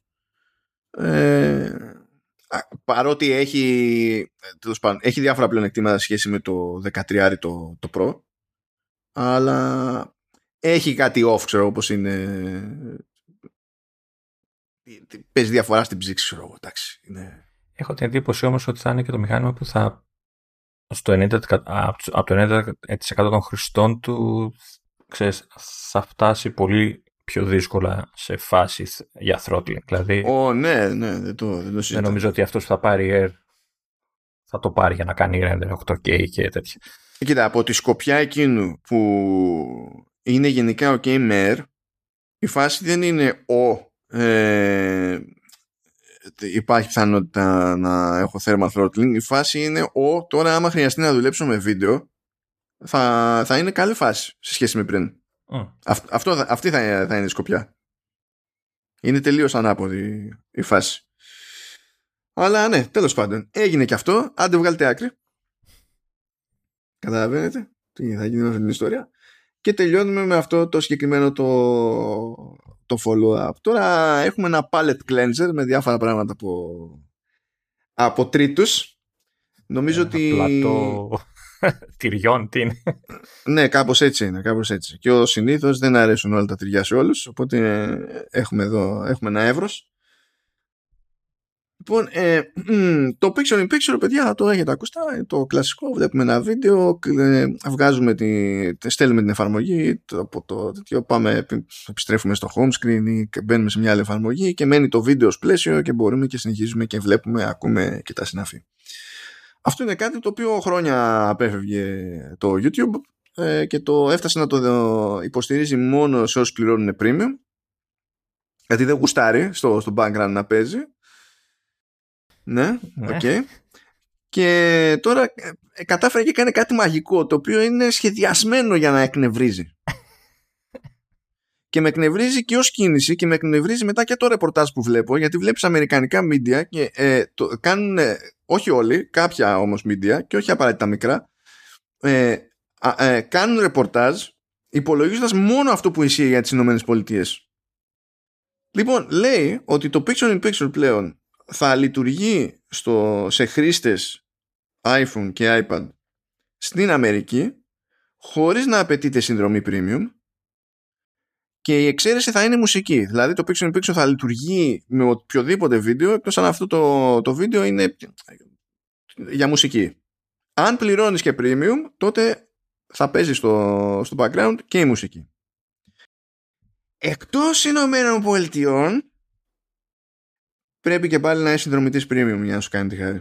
Τώρα, ε, εγώ αυτό που μου μοιάζει όλο αυτό ότι ψάχνουν να βρουν τρόπους για να σε κάνουν ε, premium user. Δηλαδή. Πρώτα απ' όλα αυτό εννοείται. Τι, αυτό είναι αυτονόητο. Ε, εννοώ ρε παιδί μου ότι, δε, ότι σαν υπηρεσία δεν έχει κάτι ιδιαίτερο που να τραβήξει τον κόσμο φυσικά. Οπότε κάνουν τεχνικές περίεργες για να κάνουν αυτό που θέλουν. Που είναι ο... Μα τι άλλες τεχνικές; Σε έχουν, μας, έχουν πνίξει τη διαφήμιση. Αν κάποιος δεν ενοχλείται με τόση διαφήμιση στο YouTube ώστε να σε πληρώσει για premium, δεν υπάρχει κάτι άλλο να κάνεις. Δηλαδή αυτό το, αυτό το πράγμα που κάνει τώρα σαν δια, και το κάνει το μεταξύ για άλλες αγορές, εμένα, ε, εμένα με στο μυαλό μου συνήθω και με άλλο πράγμα. Άλλο αέρα έχει για tracking στις ΗΠΑ και άλλο ειδικά στην Ευρώπη. Και επειδή στην Ευρώπη είναι λίγο πιο σιδά τα πράγματα, μπορεί να το σκέφτηκαν κιόλας. You know what? Μόνο για premium. Γιατί, γιατί έτσι. Γιατί στην τελική, όταν πληρώνεις premium, έτσι κι αλλιώς σου κόβω, ξέρω εγώ, διαφημίσεις. Οπότε deal with it.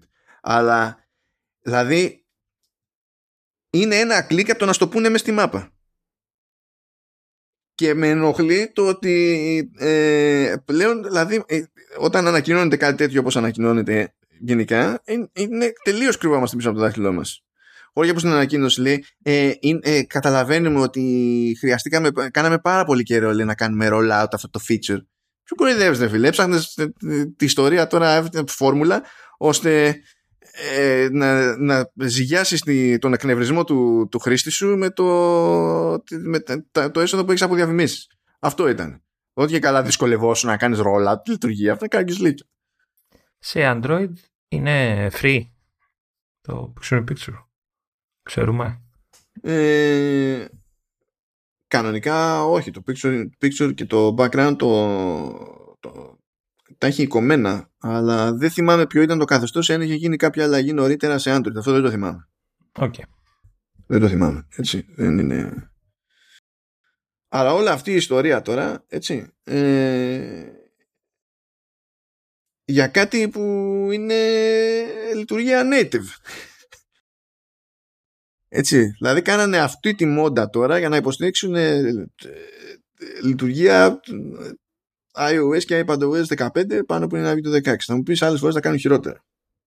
Άλλες φορές δεν υποστηρίζουν και τίποτα, εντάξει. Ναι, εντάξει, ξέρω εγώ τώρα τι, τι να πω. Τι να πω.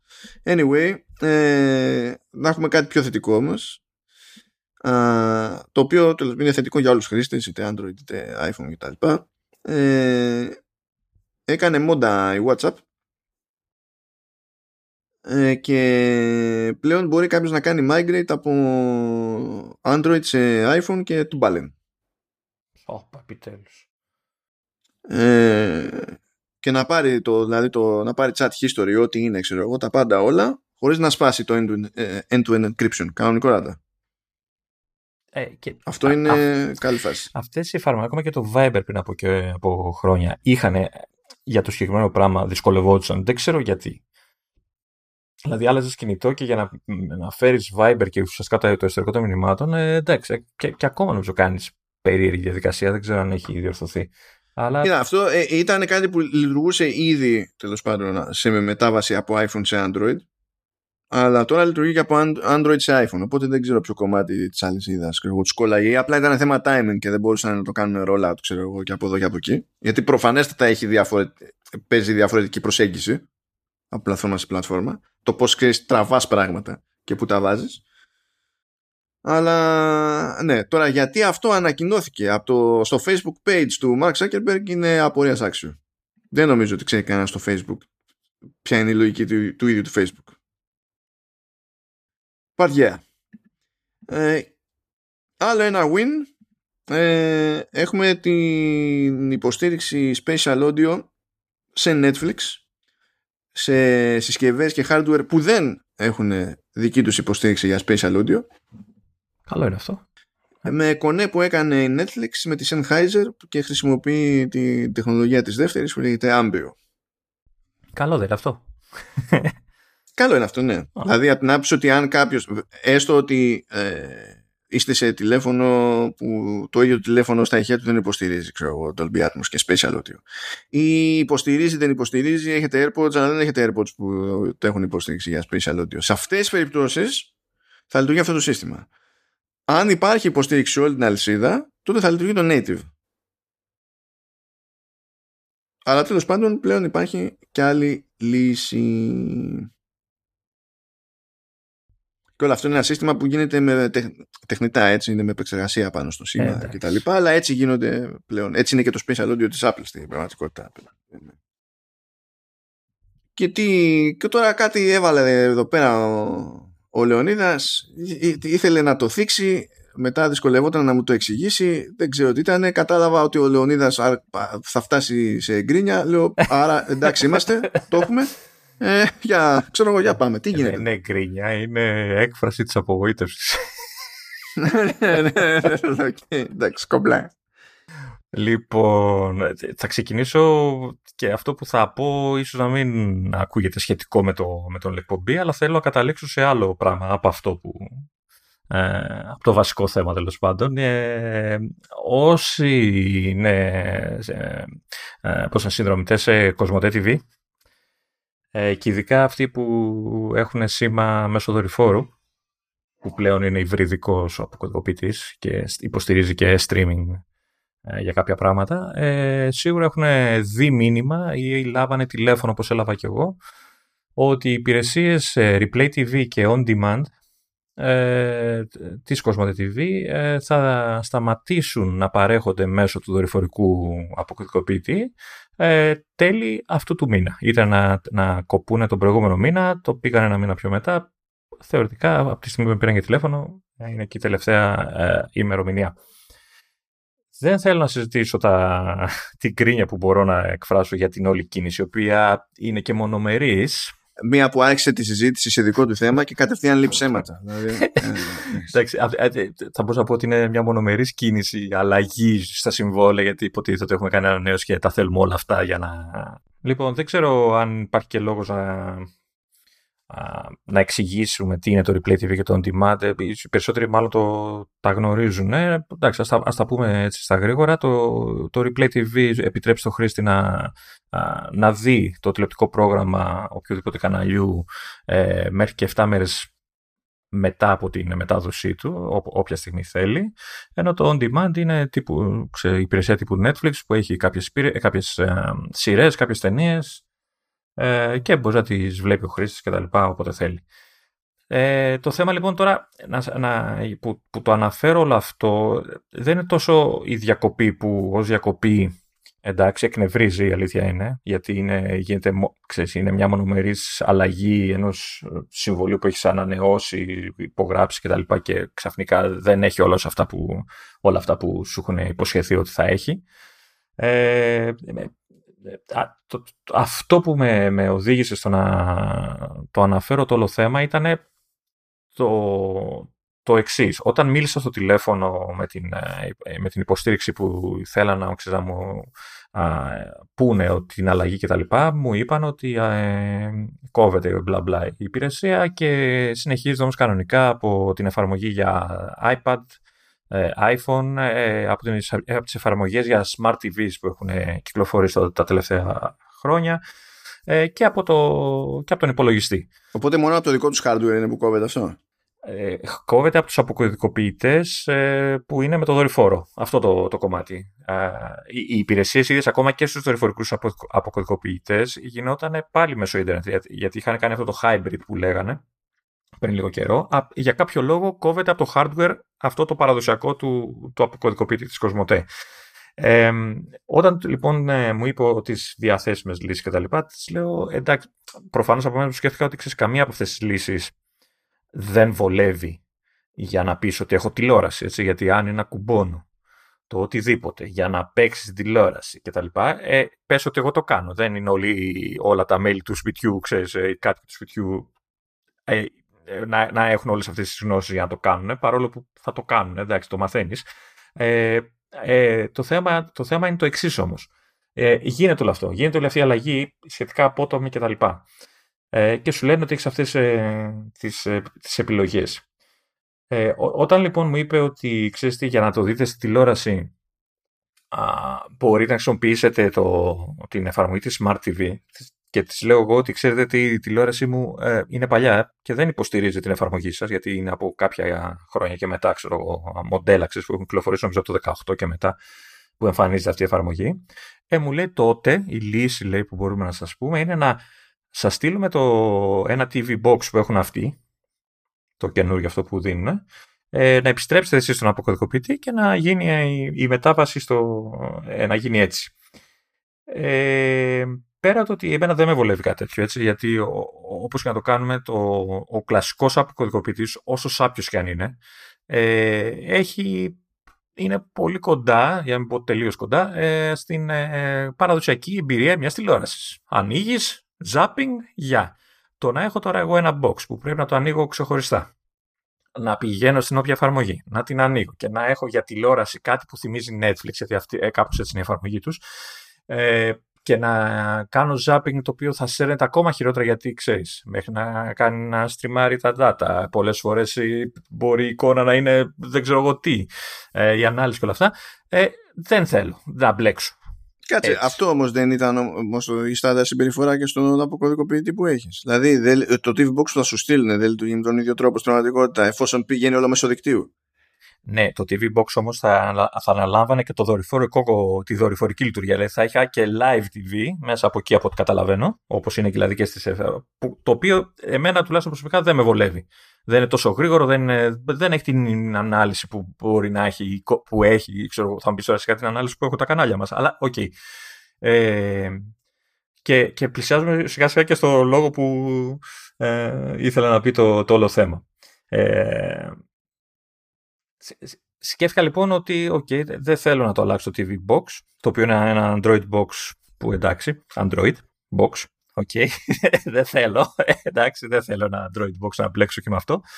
Ε, κάπου είχα ακούσει ότι μπορούσες να βάλεις δικό σου Android Box και να πάρεις όποιο θέλεις και να κατεβάσεις την εφαρμογή εκεί και μπουρου να κάνεις την αυτή και, να, και θεωρητικά να κρατήσεις και το δορυφόρο. Θεωρητικά, γιατί δεν ξέρω αν όντως λειτουργεί, αν ε, ε, γίνεται κάποια ιδιαίτερη ε, μπινιά σε αυτό το θέμα.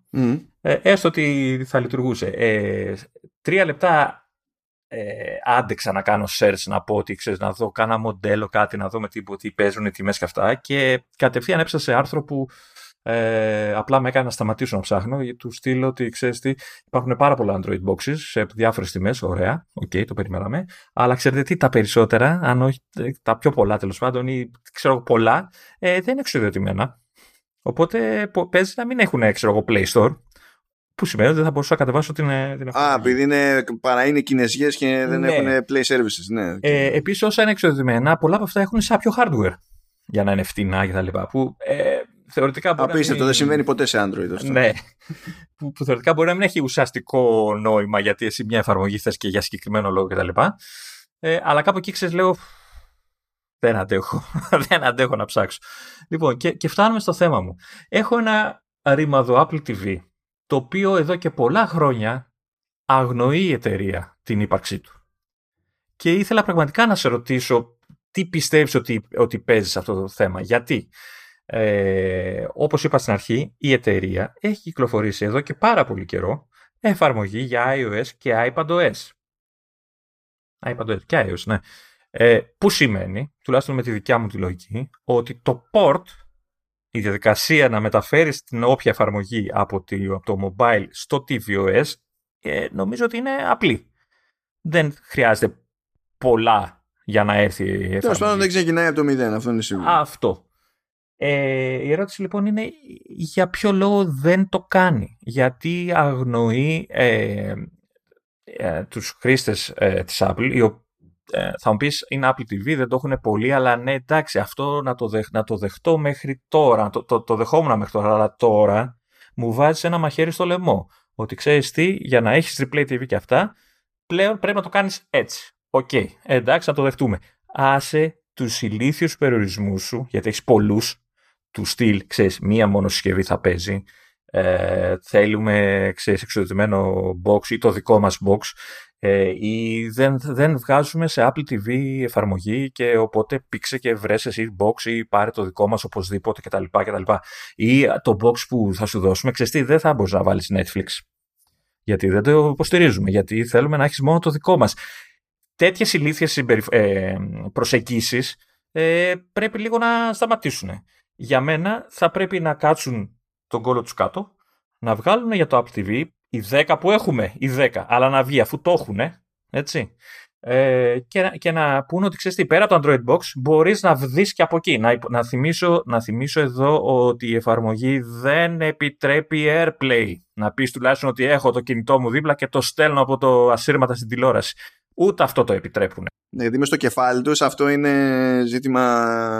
ναι, Είναι, είναι μέτρο αντιμετώπισης πειρατείας. Αυτά είναι τα μυαλά που κουβαλάνε. Λοιπόν, Το AirPlay. Το AirPlay που είναι κλειδωμένο σαν να μην πω. Ε, εντάξει. Ε, περίμενε τώρα. Η, ερώτη, η ερώτηση μία είναι αυτή. Το γιατί πιστε, πιστε, αν είναι δύσκολο να γίνει. Το δεύτερο αν είναι κοστοβόρο, αν είναι ακριβό να γίνει. Και υπολογίζω και το ότι θα θέλει και updates κάθε τόσο κτλ. Αν ε, κοστίζει πολύ να συντηρήσουν μια τέτοια εφαρμογή. Πιστεύω για το μέγεθος της εταιρείας ότι δεν ε, έχει τόσο πια κόστος. Και τρίτον, ε, αυτό που μου λένε κανένα δυο που ξέρουν λίγο παραπάνω από, από, τη- από την Apple πιο πολύ, μήπως, μήπως υπάρχει κάποια, δεν ξέρω εγώ, πολιτική ε, προσέγγιση, φιλοσοφία από τη μεριά της Apple που τους εμποδίζει, σε εισαγωγικά, ή τους αποτρέπει να προχωρήσουν στην κυκλοφορία μιας εφαρμογής για, για Apple TV. Αυτά. Αυτό ήθελα. Αυτή ήταν η απορία του. λοιπόν, Γκρίνιαξα πολύ, δεν γκρίνιαξα. είναι συνδυασμός μεριδίου και, ε, και, και κόστους που το κόστος δεν είναι το ζήτημα α, πο- πόσο υψηλό είναι αλλά το αν έχει νόημα η επένδυση με δεδομένο το μικρό μερίδιο αγοράς που έχει το TVOS. Ε, τα, αυτά τα θέματα νοοτροπίας της Apple και αυτά, αυτά είναι μπουρδες διότι ε, άμα θες να, να το κάνεις το κάνεις Κοίτα, το έχει κάνει. Δηλαδή, η ίδια νοοτροπία είναι και σε iPhone και σε iPad, έτσι. Δηλαδή, ναι, ο, εκείνο όμως είναι μεγάλες πλατφόρμες ναι, ε, εντάξει. μπορεί να μην είναι πρώτη μούρη στο καβούρι οι πλατφόρμες πάλι το Android σε οποιοδήποτε επίπεδο έχει μεγαλύτερο μερίδιο αλλά είναι μη αμεληταίο κομμάτι της αγοράς το tvOS είναι αμεληταίο κομμάτι της αγοράς οπότε ποιος ξέρετε τώρα ποια είναι η διαφορά η διαφορά είναι ότι ε, χρειάζεται ένα άτομο να λέει ότι- ε, να σκεφτεί ότι δεν είναι σοβαρό να μην είμαστε στο tvOS για το, για, ε, όχι, όχι για την επένδυση όχι για το- αλλά για, τα, για, για την εντύπωση που μένει προς τα Ακριβώς. έξω. Ναι, έτσι, ναι, ωραία. ναι. Ωραία. Αυτό το άτομο που θα σκεφτεί έτσι είναι τελείως διαφορετικό από το άτομο που θα πει ε, αυτό είναι το 0,1% και τα λοιπά ποιος του σχέζει; Οκ. Είναι τελείως διαφορετικές αυτές οι νοοτροπίες. Και στην Ελλάδα οι νοοτροπίες είναι αυτές. Δεν υπάρχει φαντασία. Δεν υπάρχει η κίνηση που γίνεται για statement. Ε, υπάρχουν κινήσεις που γίνονται για το, ε, τους πιο banal λόγους που μπορεί να σκεφτεί άνθρωπος και μετά φανταζόμαστε ότι αυτό είναι statement και το στέλνουμε ως PR talk ας πούμε και λέμε ότι ανακάλυψαν τον τροχό από την αρχή ε, είναι για τον ίδιο λόγο που δεν μπορούν όλοι αυτοί οι πάροχοι, όχι μόνο η Κοσμοτέ, δηλαδή και αντίστοιχα Vodafone, Vodafone TV και ποιος άλλος είναι Wind κτλ. Δεν μπορούν να συλλάβουν ότι αυτές τις τούμπες που σου βάζουν να κάνεις με το ε, μία φορητή συσκευή τη φορά και αυτό και μετά πρέπει να κάνεις τη authorize και μπορεί να έχει και cool down period για να κάνεις ό,τι δεν θυμάμαι τι ισχύει πλέον. Τα, τα, τα, έχουν βελτιώσει αυτά. Δηλαδή πλέον απλά γίνεται αυτόματα, αλλά και πάλι. Ε, πρόσεξε όμως, τα έχουν βελτιώσει επειδή ο κόσμος γκρινιάζει, όχι επειδή έχουν καταλάβει ότι είναι άκυρο αυτό που κάνουν.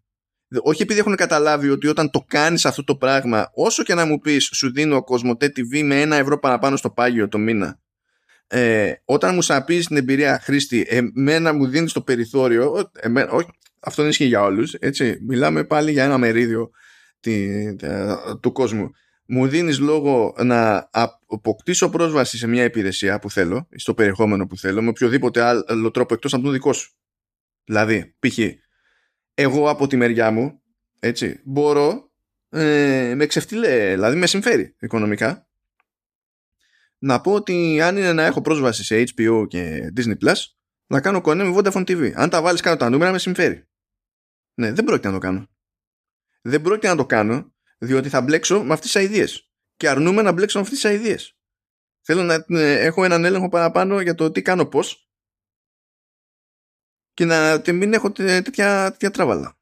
Ε, ε, αυτό εμένα μου κοστίζει παραπάνω και είναι μια επιλογή που την πληρώνω στην ουσία. Έτσι. Εγώ ματώνω για να έχω το κεφάλι μου ίσο και να ξέρω ακριβώς τι παίζει. Ε, να κάνω μια παρένθεση, γιατί έκανα την ανανέωση πρόσφατα. Οπότε καταλαβαίνετε είμαι και λίγο κλειδωμένος στην όλη φάση αυτή τη στιγμή και για άλλο λόγο. Ε, να κάνω την παράδειξη ότι όχι απλά δεν έμεινε η τιμή στα ίδια, κρύβινε η υπηρεσία. αυτό είναι άλλο. Λέμε τώρα σε σχέση με το παίρνω την υπηρεσία όλη την υπόλοιπη χωρίς το TV και πόσο παραπάνω πρέπει να πληρώσω για να έχω το TV. Αυτό. Είναι άλλο, αλλά υπάρχει κάποιος που θα σκεφτεί, ξέρεις τι, αυτοί που δεν θα κάνουν την μετάβαση, να τους αντικαταστήσω το, το, το, τον αποκωδικοποιητή με το box κτλ θα τους ρίξω το πάγιο λίγο, γιατί θα χάσουν την υπηρεσία και θα κάνουν τούμπες για να την ξαναβρούνε.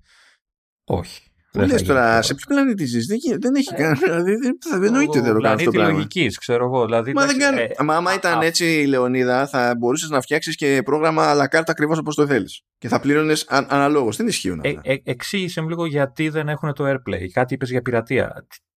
Τι, γιατί το βάζεις, για να καταλάβεις το έτσι, περνάει ο ήχος και δεν περνάει η εικόνα. Στην καλύτερη περίπτωση, έτσι. Άλλες φορές δεν παίζει καν. Ναι, ναι, ναι χαίρομαι πολύ. Γιατί ποιος σου είπε ότι. Ποια είναι η πειρατεία εδώ, ποια, ότι τι θα κάνω ακριβώς; Γιατί όταν θα ανοίξω εγώ την εφαρμογή στο iPad και θα τη στείλω σε AirPlay, ε, μία μετάδοση έχω πάλι. Και άμα πάω να το ανοίξω κι αλλού, θα κοπεί. Δεν πειρατεύω κάτι. να πούμε έτσι τον όρο. Δεν, το, δεν, δεν τους πιάνω, η αλήθεια είναι. Λεωνίδα, α, σου θυμίσω ότι όταν ο Jobs έκανε γύρες για να κάνει το κονέ για το iTunes Store και εξηγούσε και για το iTunes γενικά και εξηγούσε σε δισκογραφικές θα μου πεις άλλες εποχές αλλά πάντα υπάρχει αυτή η διαφορά νοοτροπίας και φάσης. Ε, όταν έλεγε ότι κάποιος που έχει αγοράσει το CD θα μπορεί να το κάνει RIP και να το έχει νόμιμα ψηφιακά μέσα στο, στη συλλογή, στη βιβλιοθήκη του iTunes ε, στη Warner ήταν, ε, τα είχαν πάρει κρανίο γιατί του λέει RIP δηλαδή αυτοί θα μας κλέβουνε ναι. Και αυτοί τρέχανε τη Warner Music. Α, δηλαδή, μην μη, ε, μη ψάχνεις. Συν της άλλης, υπάρχει και ένα θέμα έτσι ότι iOS developers στην Ελλάδα δεν είναι. Δεν τους βρει δεξιά για αριστερά. Ακριβώς ναι, επειδή το μερίδιο του Android είναι αυτό. Έχουν, έχουν φτιάξει εφαρμογές, είναι έτοιμη η εφαρμογή τους. Δηλαδή, πώς, πραγματικά πόσο η μετατροπή που φαντάζομαι εγώ είναι ότι θα πρέπει να γίνει να ελέγχεται με το χειριστηριάκι. Η πιο βασική, έτσι, να μπορεί να ελέγξει την εφαρμογή που που νομίζω γίνεται αυτόματα. Ναι, και αν, στην ουσία είναι contractor ο iOS developer, πού το ξέρεις. Νομίζεις ότι δεν και καλά έχουν ε, ε, ορδές από developers συγκεκριμένα για πλατφόρμες τέτοιες που δεν έχουν τεράστιο μερίδιο στην Ελλάδα; Ορδές δεν έχουν, αλλά ε, τις εφαρμογές τις υποστηρίζουν χρόνια τώρα και με updates και από όλα. Δηλαδή κάτι έχουν, δεν μπορεί. δηλαδή ναι, δεν μπορεί. Ναι. Κάτι έχουν, απλά... ναι. Ε, να σου πω κάτι. Εντάξει, να το δεχτώ Apple TV είναι για τα μπάζα, το έχεις εσύ και άλλος ένας στη γειτονιά, στον κόσμο όλος, μες στην Ελλάδα κτλ. Δεν αξίζει το γάμο AirPlay. Ανοίξτε το. Δεν υπάρχει λόγος πέρα από το ότι με αναγκάζεται να αγοράσω, να πάρω, γιατί παλιά το πουλάγανε το, το Android Box που δίνουν τώρα. Δηλαδή σου χρεώναν έξτρα κτλ. Και, και τώρα το κάνουν δωρεάν για αυτό το λόγο, έτσι, για να μπορείς να κάνεις τη μετάβαση. Ε, για να με αναγκάσεις να πάρω τη σαβούρα το μηχάνημά σου το οποίο θα παίζει μόνο κοσμοτέ γιατί κρύβεστε πίσω από το δάχτυλό σας πιστεύοντας ότι ο κόσμος τι δεν θα δει Netflix ή δεν θα δει ό,τι είναι να δει. Δηλαδή παρατήστε με, ξυπνάτε. Πραγματικά όμως ξυπνάτε δηλαδή. Μιλάμε για τη χώρα που δεν ήθελε να δώσει δεν δίνει καθόλου περιεχόμενο σε υπηρεσίες όπως το Netflix. Δεν δε μου το βελτιώνεις. Το θέμα να με ηρεμήσεις ναι, μπορεί, μπορεί να, ε, σαν επένδυση μπορεί να βγαίνει. Σαν επένδυση μπορεί να βγαίνει. Δεν ξέρω. Αλλά είμαστε στη χώρα που αντένα θεώρησε λογικό να φτιάξεις το αντένα, ε, το αντένα Plus. Ναι. Ε, νομίζουν όλοι ότι ο καθένας θα κάνει τη δική του υπηρεσία. Και ε, ταυτόχρονα όλοι αυτοί δεν την παλεύουν να φτιάξουν και legit super duper software. Ακόμα και στα καλύτερα παραδείγματα, ας πούμε, δεν φτάνουν. Εδώ η μεγάλη, εδώ, εδώ κράζουμε την Amazon. Ότι είναι άθλιο το, το, το, άθλια εφαρμογή σε όλες τις πλατφόρμες του Prime. Έτσι και πετάγεται με αυτό το δεδομένο έτσι, αυτό το δεδομένο που είναι η Amazon έτσι που αναπνέει λεφτά φτερνίζεται και φεύγουν λεφτά προς τα κάπου ε, ε, είναι κάποιος εδώ πέρα και θα πει εντάξει εμείς εδώ είμαστε μεγάλη εταιρεία και θα κάνουμε παπάδες δεν είναι τώρα δεν, δεν είναι δεν είναι, απλά δεν, είναι. Δεν μπορώ να μην εκνευρίζομαι εσύ. Δεν θες να κάνεις το, το software γιατί εντάξει, είναι περίπλοκο αυτά. Άνοιξε το AirPlay. Έτσι. Μην, μην μου μιλάς στο τηλέφωνο και να μου λες ότι ξέρω. Δηλαδή, όταν της είπα α, τι επιλογές έχω να δω τηλεόραση και μου λέει, θα το βάλετε στη Smart TV σας και θα κατεβάσετε την και θα δείτε.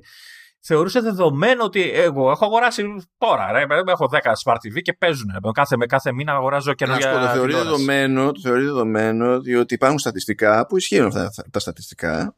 Ότι ο κόσμος που ε, μπαίνει στην διαδικασία να δει streaming video Μιλάμε για, όχι YouTube, έτσι. Να πει ότι βλέπω ταινία, βλέπω σειρά και τέτοια, έτσι.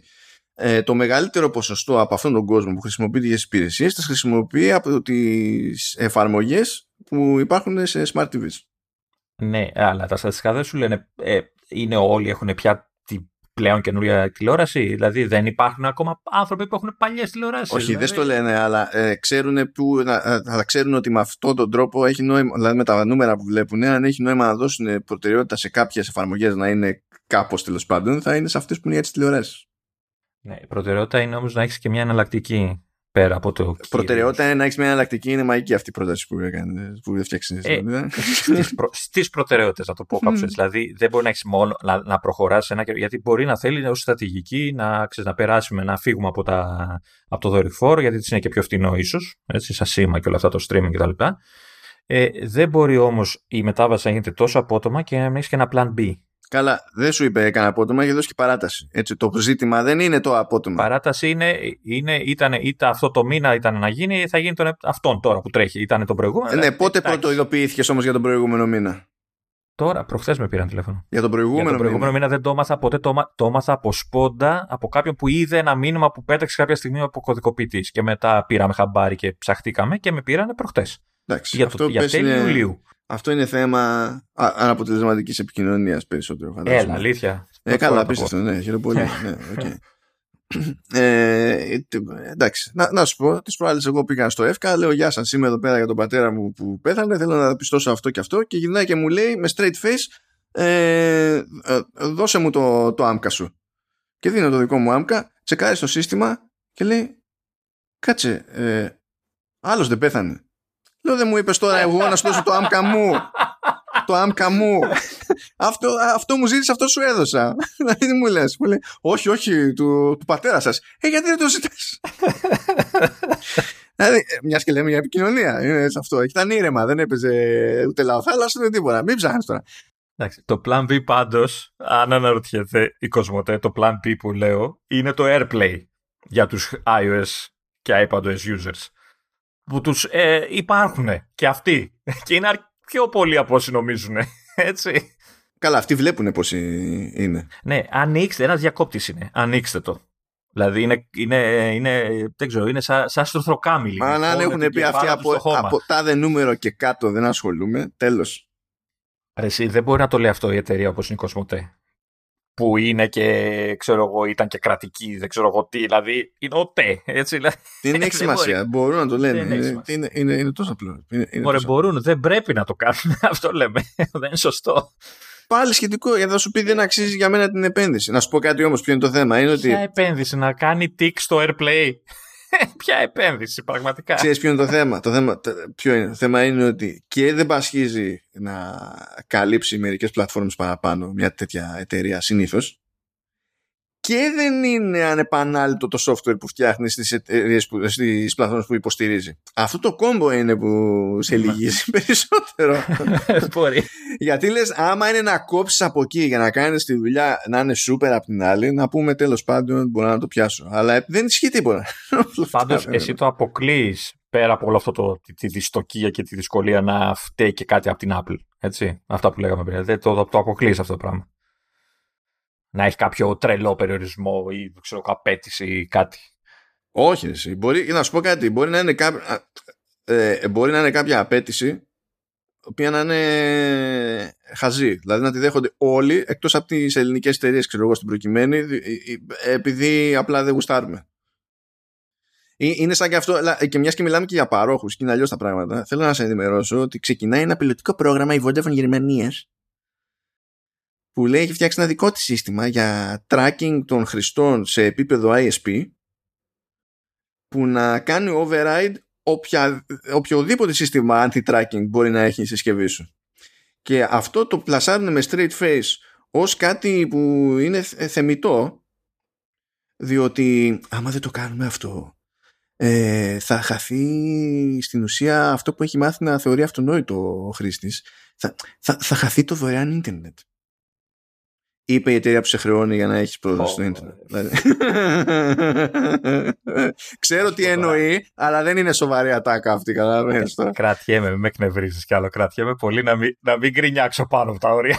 το μεγαλύτερο αστείο όλων είναι ότι αυτό το πλάνο που προτείνουν οδηγεί στη δημιουργία μεμονωμένου προφίλ αναχρήστη σου τάζει ότι όταν εγώ αυτό θα το μεταδίδω στη διαφημιστική δεν θα λέω ποιος είσαι αλλά θα έχω συγκεκριμένο προφίλ για την πάρτι σου. Είναι πέρα για πέρα κόντρα στους ευρωπαϊκούς κανονισμούς για το θέμα. Το ξέρουν και παρόλα αυτά οι πιο δυσκύλοι σε τέτοιου είδους θέματα ευρωπαϊκής πολιτικής, η Γερμανή, η γερμανική εταιρεία, η γερμανική Vodafone, είχε τη φαϊνή ιδέα να επενδύσει στο να φτιάξει ένα τέτοιο σύστημα για να δει αν έχει ελπίδα στην αγορά. Μιλάμε τώρα για above and beyond. Να, να, σου πω, επειδή από όσο ξέρω, εσύ έχεις Vodafone κινητό, δεν ξέρω, δεν θυμάμαι. Και εγώ έχω Κοσμοτέ και επειδή ήδη την ώρα που ξεκινήσαμε και μιλάγαμε με την Κοσμοτέ έπεσε το δίκτυό μου και κόπηκε η γραμμή και τα λοιπά. Και έχω αρχίσει και ανησυχώ ότι όλοι οι δορυφόροι που ελευθερώθηκαν τώρα από το Replay TV παρακολουθούν εμάς. δεν πάμε παρακάτω. Μην μας βρούνε πουθενά. Καμένους. Μετά από όλο αυτό που σύμφωνα με τη θεωρία της Λονίδα δεν ήταν γκρίνια, ήταν μια Είπαμε, ήταν έκφραση απογοήτευσης, ρε παιδί μου. Αυτό, ναι. ναι, ναι. Πώς το λένε, έγκοσα. Δεν μπορώ άλλο. Α, πάμε σε κάτι που τε, τε, χώθηκε τώρα και στις καινούργιες beta ε, αλλά και, και ανακοινώθηκε ενώ δεν είχε ανακοινωθεί καν. Εντάξει. Κλασικά κάνουμε WWDC, αφήνουμε πράγματα στην απ' έξω, φυτρώνουν μετά σε, σε beta και δεν ξέρω και εγώ τι ε, φύτρωσε το λεγόμενο lockdown mode. Γιατί η Vodafone Γερμανία που έλεγες πριν. ναι, μάλλον. Καλά, δεν εννοεί αυτό. Δεν είναι για τέτοια περίπτωση, αλλά. Ε, είναι μια λειτουργία προαιρετική για, για iPhone που στην ουσία πηγαίνει και κόβει στην πραγματικότητα λειτουργίες από το software ε, και πηγαίνει και φαίνεται να κόβει αρκετά στοχευμένα σε σημεία που στην ουσία έχουν χρησιμοποιηθεί ε, σε σημεία στα οποία έχουν βασιστεί exploits για να γίνουν επιθέσεις. Με malware ξέρω εγώ και hacks και, και τα συναφή. Ε, υποτίθεται ότι όταν θα λανσαριστεί θα προσφέρει κάποιες συγκεκριμένες προστασίες και μιας και το λέει έτσι at launch ξέρω εγώ lockdown mode includes the following protections αυτό υπονοεί ότι παρακάτω μπορεί να βγατήσει κιόλας. Αλλά να πούμε τέλος πάντων ότι να, τι πράγματα περιορίζει. Λέει ότι στα μηνύματα ας πούμε ε, με εξαίρεση τις εικόνες όλα, όλες οι υπόλοιπες επισυνάψεις μπλοκάρονται. Boom. Πάρτο. okay. Ε, επίσης άλλα... Α, άρα dick pics και τέτοια εύκολα. Αυτό, ναι, δεν ξέρω. Λεωνίδα, με έχει σοκάρει σε αυτό το επεισόδιο. Δεν ξέρω γενικά. Ποιες είναι οι προτεραιότητες σου. ήθελα, ήθελα, ήθελα το explicit σήμερα, δεν μπορώ. ναι, ναι, το, το ένιωσα. Το ένιωσα. ε, δεν θα λειτουργούν, λέει, link previews. Τα οποία link previews υποτίθεται ότι ήδη τέλος πάντων είναι σχετικά safe από την άποψη ότι δεν είναι κάτι που γίνεται στη συσκευή του άλλου το link preview και σου έρχεται ώστε να μπορεί να το μαγειρέψει ο άλλος. Είναι κάτι που σου έρχεται σε ένα το link και το, η δική σου συσκευή μπαίνει στη διαδικασία να παράξει το preview. Ε, αλλά γενικά αν αυτό στο οποίο οδηγεί το link είναι ύποπτο εκεί είναι λίγο περίεργα. Ε, κάποια, κάποια λέει web technology θα μπλοκάρονται λέει στο browsing όπως ε, just in time JavaScript compilation. Ε, με εξαίρεση λέει το όποιο τέλος πάντων whitelist μπορεί να φτιάξει ο χρήστης. Μπορεί να πει ότι σε αυτό το set τέλος πάντων θα επιτρέπεται αυτό το πράγμα. Ε, επίσης λέει ε, προσκλήσεις και service requests, ε, κλήσεις FaceTime κτλ. θα μπλοκάρονται ε, σε περίπτωση που ο χρήστης ο ίδιος ε, δεν έχει στείλει για έστω μία φορά στο παρελθόν ε, κάποιο request ή δεν έχει κάνει κλήση προς εκείνον που επιχειρεί να του στείλει request και να κάνει κλήση. Δηλαδή, αν εγώ δεν έχω ε, κάνει ποτέ FaceTime call με σένα, σε lockdown mode εσύ δεν θα μπορείς να, μου, ε, να με πάρεις με FaceTime. Την πάτησες, δεν γλιτώνεις. ναι, ναι, εντάξει, άλλη μόνο. Ε, επίσης λέει όταν το, ε, το iPhone είναι κλειδωμένο ε, σύνδεση με υπολογιστή αξεσουάρ με καλώδιο ενσύρματη θα μπλοκάρεται. Αυτό ισχύει και τώρα, χωρίς lockdown από όσο ξέρω. Ε, όχι, σου ζητάει, σου ζητάει άδεια για να λειτουργήσει και τα λοιπά, αλλά αυτό δεν σημαίνει ότι το βλέπει καθόλου το σύστημα. Σημαίνει ότι δεν θα αφήνει να λειτουργήσει. Τώρα είναι τέλος, είναι μηδέν. Ε, βασικά, ας πούμε όταν ε, συνδέω το iPad στο, στο Mac για να κάνω sidecar, ξέρεις, αν δεν ξεκλειδώσω το, το iPad, δεν, ε, ούτε, φορτι, ούτε φορτίζει ούτε ενεργοποιείται. Το, Όχι, μην το σκέφτεσαι έτσι. Μην το σκέφτεσαι έτσι. Σημασία έχει τι γίνεται behind the scenes. Α, okay. Behind the scenes το σύστημα έχει αντιληφθεί την ύπαρξη τη συσκευής. Βλέπει τη συσκευή, ναι. Ναι, τώρα είναι η φάση ότι αν δεν, δεν θα σου πει το σύστημα ξεκλείδωσέ το για να λειτουργήσει και με, αλλά το βλέπω κτλ. Δεν, το βλέπει, δεν το βλέπει καν. Ναι, το είναι το συνδέεις πάνω και το iPhone δεν εξηγεί καν στο σύστημα ότι I ναι, exist. δηλαδή είναι, γεια σας. Και δεν μπορούν λέει να περαστούν configuration profiles, MDM κτλ. όσο είναι ενεργό το lockdown mode. Επίσης, ε, υπάρχει ειδικό bounty ε, για όσους βρίσκουν αδυναμίες στο lockdown, στο lockdown mode. Πηγαίνει μέχρι 2 εκατομμύρια δολάρια που είναι λέει το υψηλότερο bounty payout στο, στο χώρο. Εύκολα ε, το έχουμε. Ναι, ναι, είμαστε ειδικοί για τέτοια πράγματα, είμαστε ακριβώς κατάλληλοι. Ε, επίσης θα χώσει λέει 10 ε, ναι, εκατομμύρια δολάρια ε, προς οργανώσεις και ερευνητές και τα λοιπά που μπαίνουν στη διαδικασία ε, να ερευνήσουν και να αποκαλύψουν ε, κυβερνοεπιθέσεις και αυτά τα 10 εκατομμύρια είναι πάνω από τις όποιες αποζημιώσεις περιμένει να κερδίσει από την αγωγή που έχει κάνει στο NSO Group.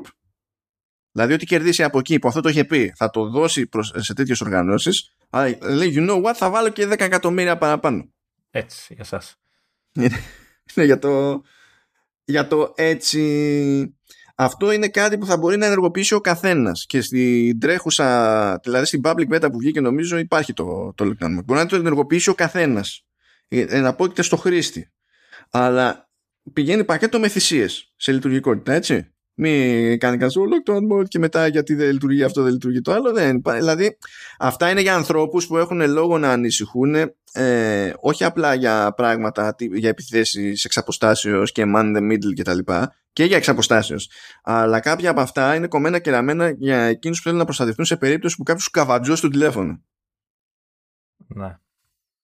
Και αυτός ο κάποιος να έχει skills, όχι ένας τύπος που μου το κλείψε και πήγε να το πουλήσει. Ε, θέλω να πιστεύω ότι δεν το ενεργοποιεί κάποιος έτσι για την πλάκα, ξέρω εγώ, όπως κάνουμε το, ξέρω, το focus. Δεν είναι το ίδιο πράγμα, έτσι. Κοίταξε, νομίζω ότι προσπαθεί η Apple, διότι όταν πα στη εξαιρετική ρύθμιση, ξέρω εγώ, πριν το ενεργοποιήσει, λέει lockdown mode. Lockdown mode is an extreme optional protection. that should only be used if you believe you may be personally targeted by a highly sophisticated cyber attack. Most people are never targeted by attacks of this nature.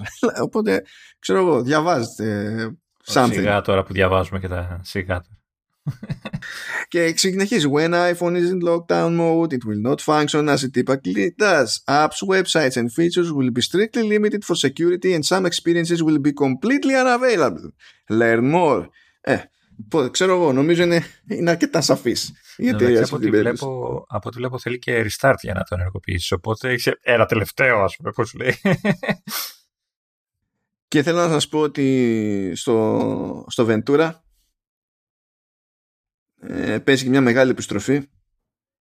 Έτσι το βλέπω αυτό και το ξανά βλέπω και θα καταλάβω τι είναι.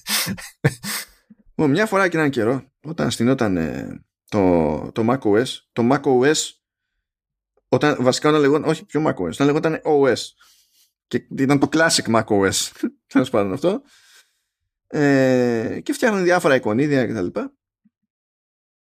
Είχε φτιαχτεί ένα εικονίδιο που έχει μείνει γνωστός κλάρους the dog cow διότι ε, μοιάζει με σκυλί περίπου αλλά έχει κάποια στοιχεία που θυμίζουν αγελάδα Εντάξει, θεωρητικά σκυλί είναι γιατί έχει ουρίτσα και τέτοια, αλλά εντάξει, καταλαβαίνω. Και έχει μείνει λίγο έτσι. Όταν ήρθε η ώρα του macOS 10, ξαφανίστηκε. Δηλαδή το 2000, 2001 κτλ. τον χάσαμε. Πε που εμφανιζόταν αυτό. Αυτό εμφανιζόταν λέει στο page setup. Ναι, και τώρα εκεί θα εμφανίζεται και πάλι. Αλλά στο Ventura επανέρχεται. Ο κλάρος λοιπόν θα εμφανίζεται όταν πάτε να κάνετε κάποια εκτύπωση και σας βγάζει το page setup και δείχνει τα όρια της εκτύπωσης, ξέρω εγώ, θέλετε να φτιάξετε layout και τα συναφή, να διαλέξετε διαστάσεις και δεν συμμαζεύετε και είναι μέσα στη μέση για να καταλάβετε ποιο είναι το ζύγι σε σχέση με το περιεχόμενο. Και επανήλθε ο κλάρος δεν το κάω. Αυτό το ανακαλύψαμε έτσι. Έκατσε και το ανακάλυψε. Θέλω, θέλω να σας πω ότι υπάρχει site για την περίσταση.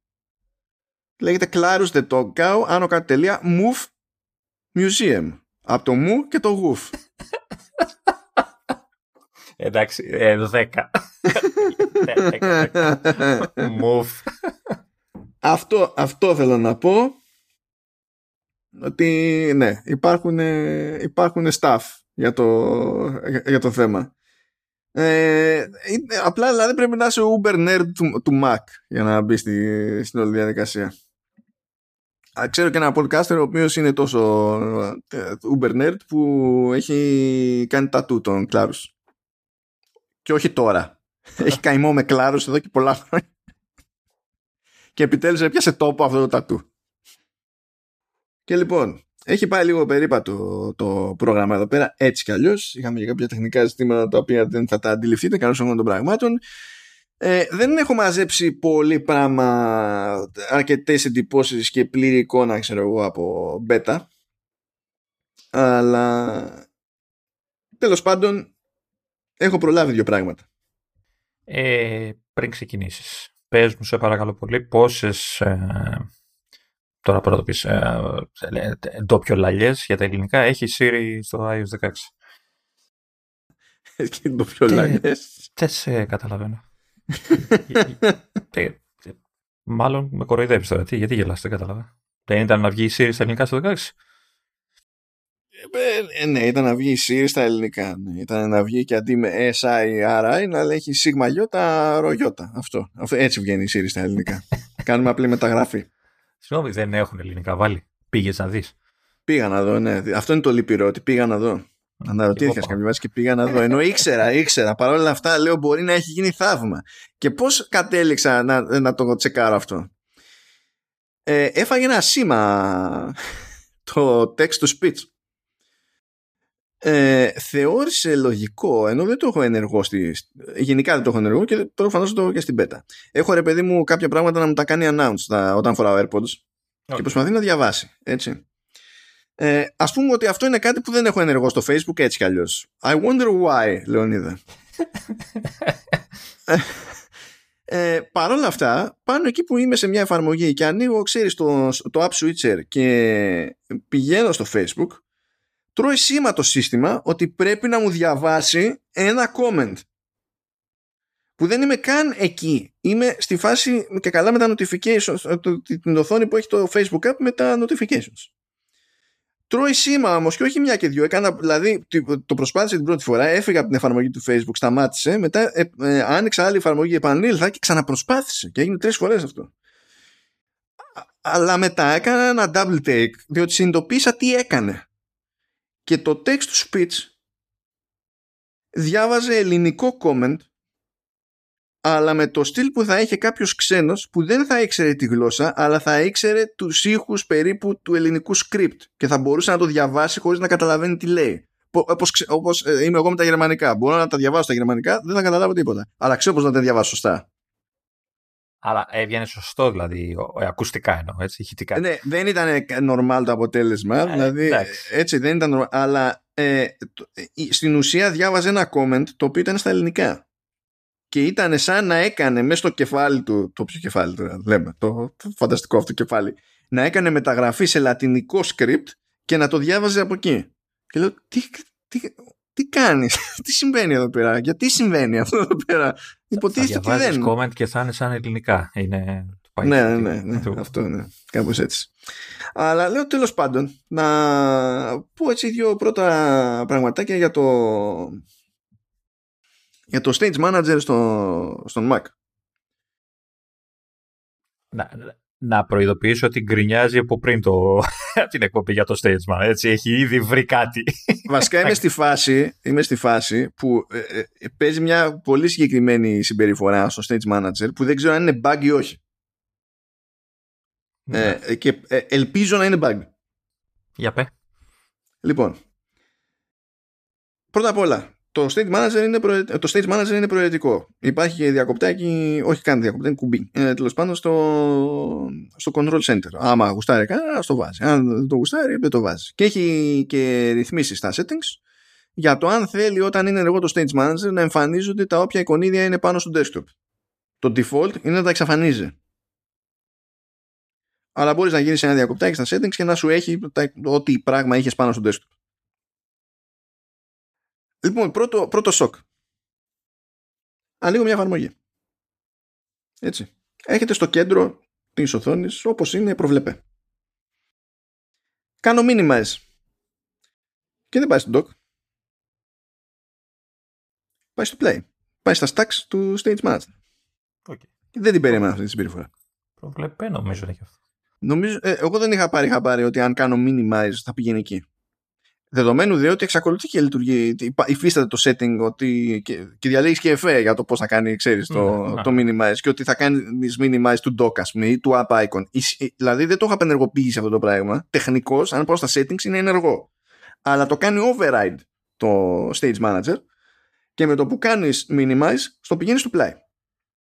Αν έχεις πολλαπλά παράθυρα από την ίδια εφαρμογή, όταν να κάνεις minimize, θα πηγαίνεις στο play, αλλά λειτουργεί ένα stack συγκεκριμένα για αυτή την εφαρμογή.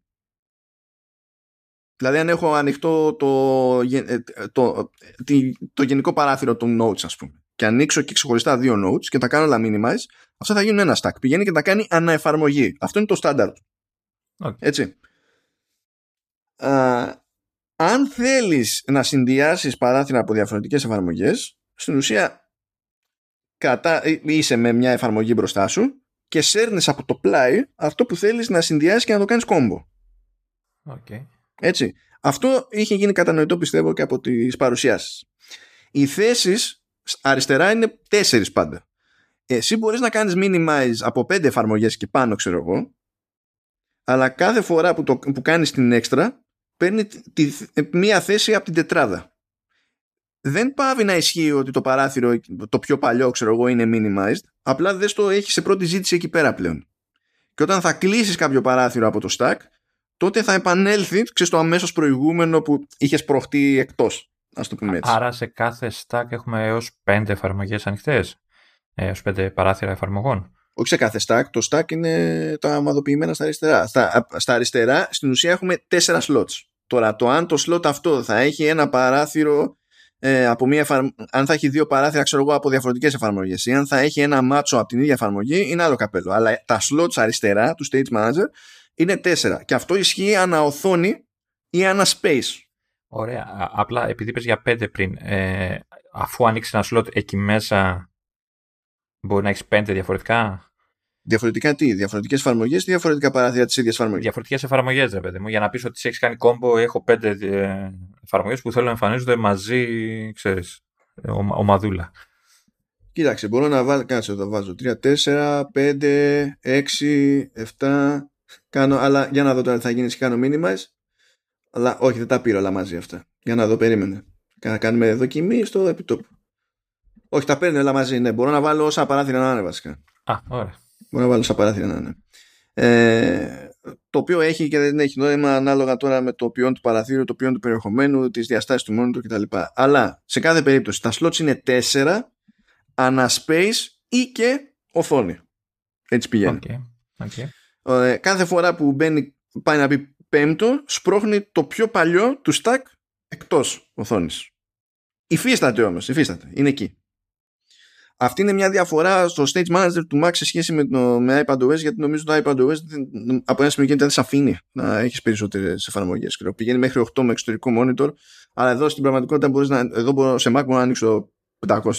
Ε, δεν. Απλά δεν θα είναι visible στο stage manager μέχρι να, να διάσει, ξέρεις, να διώξω πράγματα. Ας και υπάρχει τρόπος όμως να, να πά σε μία που δεν είναι visible. Ναι, σωστή ερώτηση. Λοιπόν, ε, όταν λοιπόν κάνω swipe up για το mission control εμφανίζει τα πάντα που είναι stacked σε stage manager. Όπως και παλιά. Αυτό είναι βελτίωση σε σχέση με το minimize διότι στο Mission Control δεν εμφανίζει τα παράθυρα που είναι minimized. Α, ναι, σωστά. Αλλά θα εμφανίσει το οτιδήποτε είναι σε stack του, του Stage Manager που όπως είπαμε όταν κάνεις minimize κάποιο παράθυρο πηγαίνει στο Stage Manager. Τώρα, το πραγματάκι που με ζορίζει.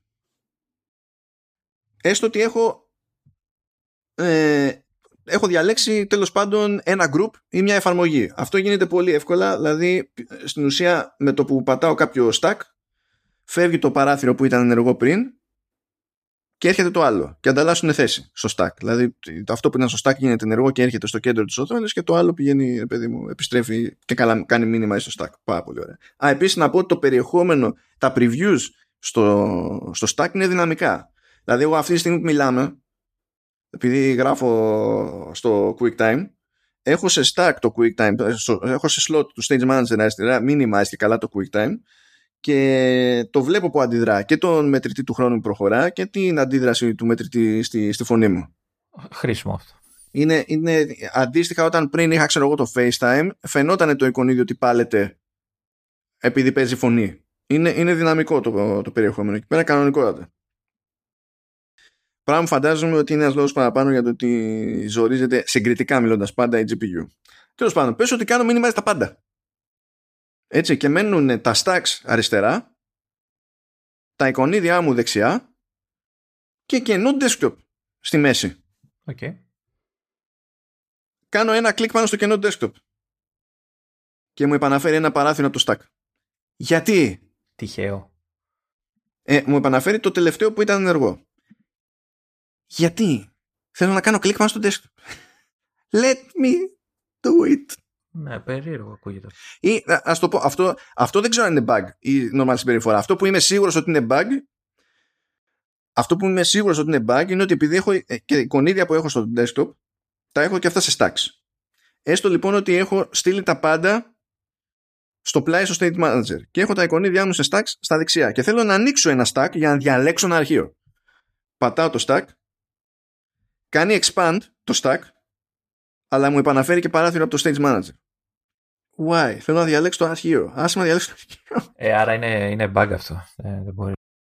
Ελπίζω να είναι bug, διότι αυτό θα με τρελάνει διαφορετικά. θα, θα, θα, θα, με στείλει. Θα, απλά θα με στείλει. Εκτός αν έχει κανένα setting, ξέρεις τίποτα κρυφό και δεν το έχεις πάρει χαμπάρι. Ξέρω. Κοίτα, πήγα σε settings του stage manager και το μόνο που είχε ήταν διακοπτάκι για το θα εμφανίζονται τα δεξιά τα εικονίδια του desktop που έχει. Δεν ξέρω αν είναι κάτι που θα μπει αργότερα, ξέρω εγώ. Ναι, μήπως έχει κάποιο setting στα, στο desktop, ξέρω εγώ. Unclear, unclear.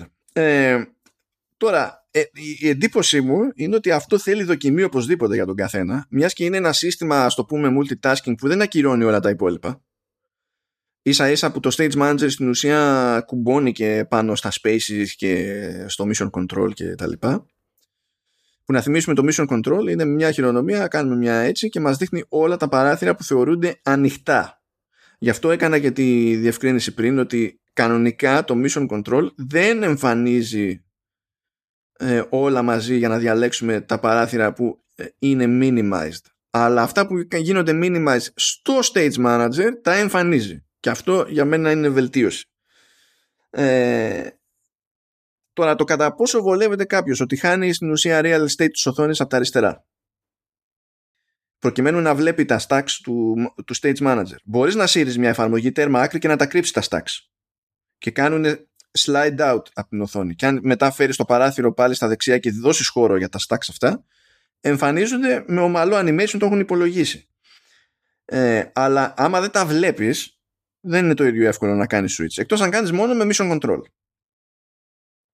Δεν ξέρω πώς θα βολευτεί ανάλογα με το workflow που έχει ο καθένας σε αυτή την περίπτωση. Ας πούμε. Η αλήθεια είναι ότι έχω την απορία να δω αν θα καταφέρουν να, να αντικαταστήσουν τα space. Τα spaces. Ε, γιατί εγώ πούμε, χρησιμοποιώ πολύ τα spaces γιατί ξέρεις, επειδή έχω το site και είναι μικρό το iPad κτλ. Ξέρεις, ανοίγω μια εφαρμογή, δεξιά άλλο space για την άλλη εφαρμογή για να έχω τρει-τέσσερι να παίζω και μου είναι, έχω την περιέργεια να δω αν θα με, θα με βόλευε κάτι όπως είναι το, το stage manager. Ε, ε, δεν μου δίνει την εντύπωση ότι προσπαθεί να. Για δεδομένου κιόλας ότι λειτουργεί, ξέρεις, σε άλλο instance ανας, ανας space, δεν νομίζω ότι προσπαθεί να το αντικαταστήσει. Το τρόπος στον οποίο θα μοιράζει κάποιος τα πράγματα είναι που. Ε, ε, η, απορία, η περιέργεια μου είναι αν θα με βόλευε περισσότερο να χρησιμοποιώ το, την καινούργια λειτουργία από το. δηλαδή να μην ανοίγω καθόλου spaces, να είναι όλα στιβαγμένα αριστερά. Ε, η ερώτηση είναι αν έχεις δει δείγματα για keyboard shortcuts. Αν θα αποκτήσει εφαρμογή για δεν ξέρω τι. Κοίτα, σε, σε iPad σε iPad OS βάλανε keyboard shortcuts. Ε, δεν πρόλαβα γιατί όντως είχα λίγο χρόνο και δοκίμαζα διάφορα πράγματα σε διάφορες μπάντες και στα δύο λειτουργικά τώρα random και, και καταλαβαίνεις, σαν, σαν παιδάκι ξαβλαμένο. Ε, δεν πρόλαβα να τσεκάρω αν ισχύουν τα ίδια shortcuts αυτή τη στιγμή στο Ventura. Αλλά τουλάχιστον σε iPad έχουν, υπάρχει φαίνεται αυτή η πρόθεση και πιστεύω ότι θα υπάρχει και εδώ πέρα. Ε, πιθανότατα, ναι. Ε, συνήθως το αντίθετο θα, το αντίθετο θα γινόταν. Ναι, είναι λίγο...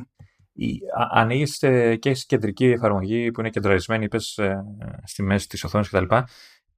Μεγαλώνει. Ναι, σε Mac το κάνεις όπως θέλεις. Δεν είναι ε, με size classes όπως είναι στο iPadOS και μπορεί να την κάνεις και full screen κανένα όπως παλιά και γίνεται full screen και εξαφανίζονται όλα. Και... Ναι, τότε, μα τότε στην ουσία δουλεύεις με spaces. Γίνεται full screen και παίρνει δικό του space. Φεύγεις δηλαδή από το stage. Άρα, άρα το θέμα είναι ε, θυμάται. Δηλαδή έχω μεγαλώσει ένα παράθυρο γιατί το θέλω λίγο πιο μεγάλο γιατί η δουλειά το απαιτεί. Το κάνω minimize και το ξαναφέρνω. Θα θυμάται ή θα το φέρει πάλι στο default; Το κρατάει γιατί τεχνικώ δεν το έκλεισες ποτέ αυτό το παράθυρο. Γενικά γενικά το macOS είναι λίγο ζαβό. Δηλαδή μπορούμε να πάμε να του φτιάξουμε τη διάσταση ενός παραθύρου όπως θέλουμε και δεν υπάρχει τρόπος να το κάνουμε πραγματικά ε, default μέγεθος για κάθε παράθυρο που θα ανοίγουμε. Κρατάει και καλά το τι κάναμε, πολλές φορές αποτυγχάνει να το κρατήσει, τι κάναμε στο συγκεκριμένο παράθυρο ως resize. Αυτό ισχύει γενικά στο Finder και είναι από τα πράγματα που με εκνευρίζουν και είναι χρόνιο ζήτημα του macOS. Αλλά επειδή εδώ στο Stage Manager αυτό που κάνεις στην ουσία είναι minimize και καλά, δεν, δηλαδή ε, δεν πηγαίνει να αλλάξει κάποιο χαρακτηριστικό του παραθύρου. Δεν το ανοίγει εκ νέου. Άρα κρατάει όπως το έχεις προσαρμόσει, το κρατάει κανονικά. Ναι. Η διαφορά είναι όταν ανοίγεις κάποια άλλη εφαρμογή. Όταν ανοίξεις μια καινούρια εφαρμογή, οπότε μπαίνει ένα καινούριο παράθυρο στην όλη φάση, τότε με τη μία το προηγούμενο ενεργό παράθυρο πηγαίνει αριστερά στο, στα stacks του manager και κεντράρεται η καινούρια εφαρμογή που άνοιξες. Να. Δηλαδή, ε, ε, όταν, με Stage Manager ενεργό, όταν ανοίξετε πολλαπλές εφαρμογές, κάθε μία που ανοίγει σουτάρει την προηγούμενη στο play. Δεν είναι ανοίγω 500 παράθυρα και Είμαι τέτοια. σχεδόν σίγουρος ότι θα έχουν τύπου shortcut με option, ξέρω εγώ, και άνοιγμα να το πηγαίνει κατευθείαν ε, στα stacks χωρίς την, ξέρεις, χωρίς να πειράξει την κεντρική εφαρμογή. Κάτι θα κάνουν εκεί, έτσι, έτσι νομίζω. Από τη λογική δηλαδή, από όλο αυτό που έχω δει από το macOS γενικά. Ότι θα έχει κάτι τέτοιο. Με option, με command, με, με συνδυασμό, δεν ξέρω εγώ τι. Να πηγαίνει κατευθείαν στο, στο stack.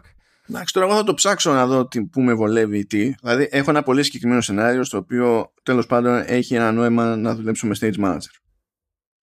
Ε, δεν ισχύει σε όλες τις περιπτώσεις. Θέλω να δω πώς θα μου βγει το mix and ε, match και αν τελικά θα αξίζει τον κόπο. Αλλά αυτό πάντα με το δικό μου τρόπο με τον οποίο λειτουργώ έτσι. Και δεν λειτουργούν όλοι με τον ίδιο τρόπο σε κάθε περίπτωση. Κάποιοι δεν γουστάρουν καθόλου split view ή full screen. Κάποιοι δεν συνήθισαν ποτέ τα spaces. Που εγώ, ας πούμε, έχω συνηθίσει τα spaces από σπόντα και όχι πλήρως στην πραγματικότητα, διότι διάφορες εφαρμογές έχω συνήθεια να τις δουλεύω σε full screen για πρακτικούς λόγους. Δηλαδή, να ανοίξω το Logic που έχει 500 πραγματάκια παντού. Απλά θα θέλω όλο το real estate. Είμαι σε 13 inches, δηλαδή δεν θα θέλω όλο το real estate. Ε, να ήμουν αλλιώς, μπορεί να το σκεφτόμουν κάπως αλλιώς.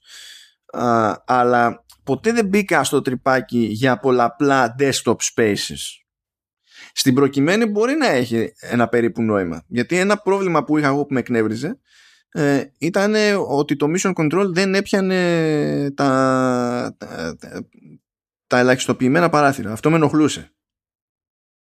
Σαν, σαν φάση. Ενώ τώρα άμα δεν κάνω ποτέ minimize το dock, που άμα έχω ενεργό το stage manager δεν με αφήνει καν να κάνω minimize το dock, με το mission control, ό,τι παράθυρο και να έχω ανοίξει και να είναι παρατημένο στο πλάι, ε, είναι ένα κλικ μακριά έχει ενδιαφέρον το, το πράγμα.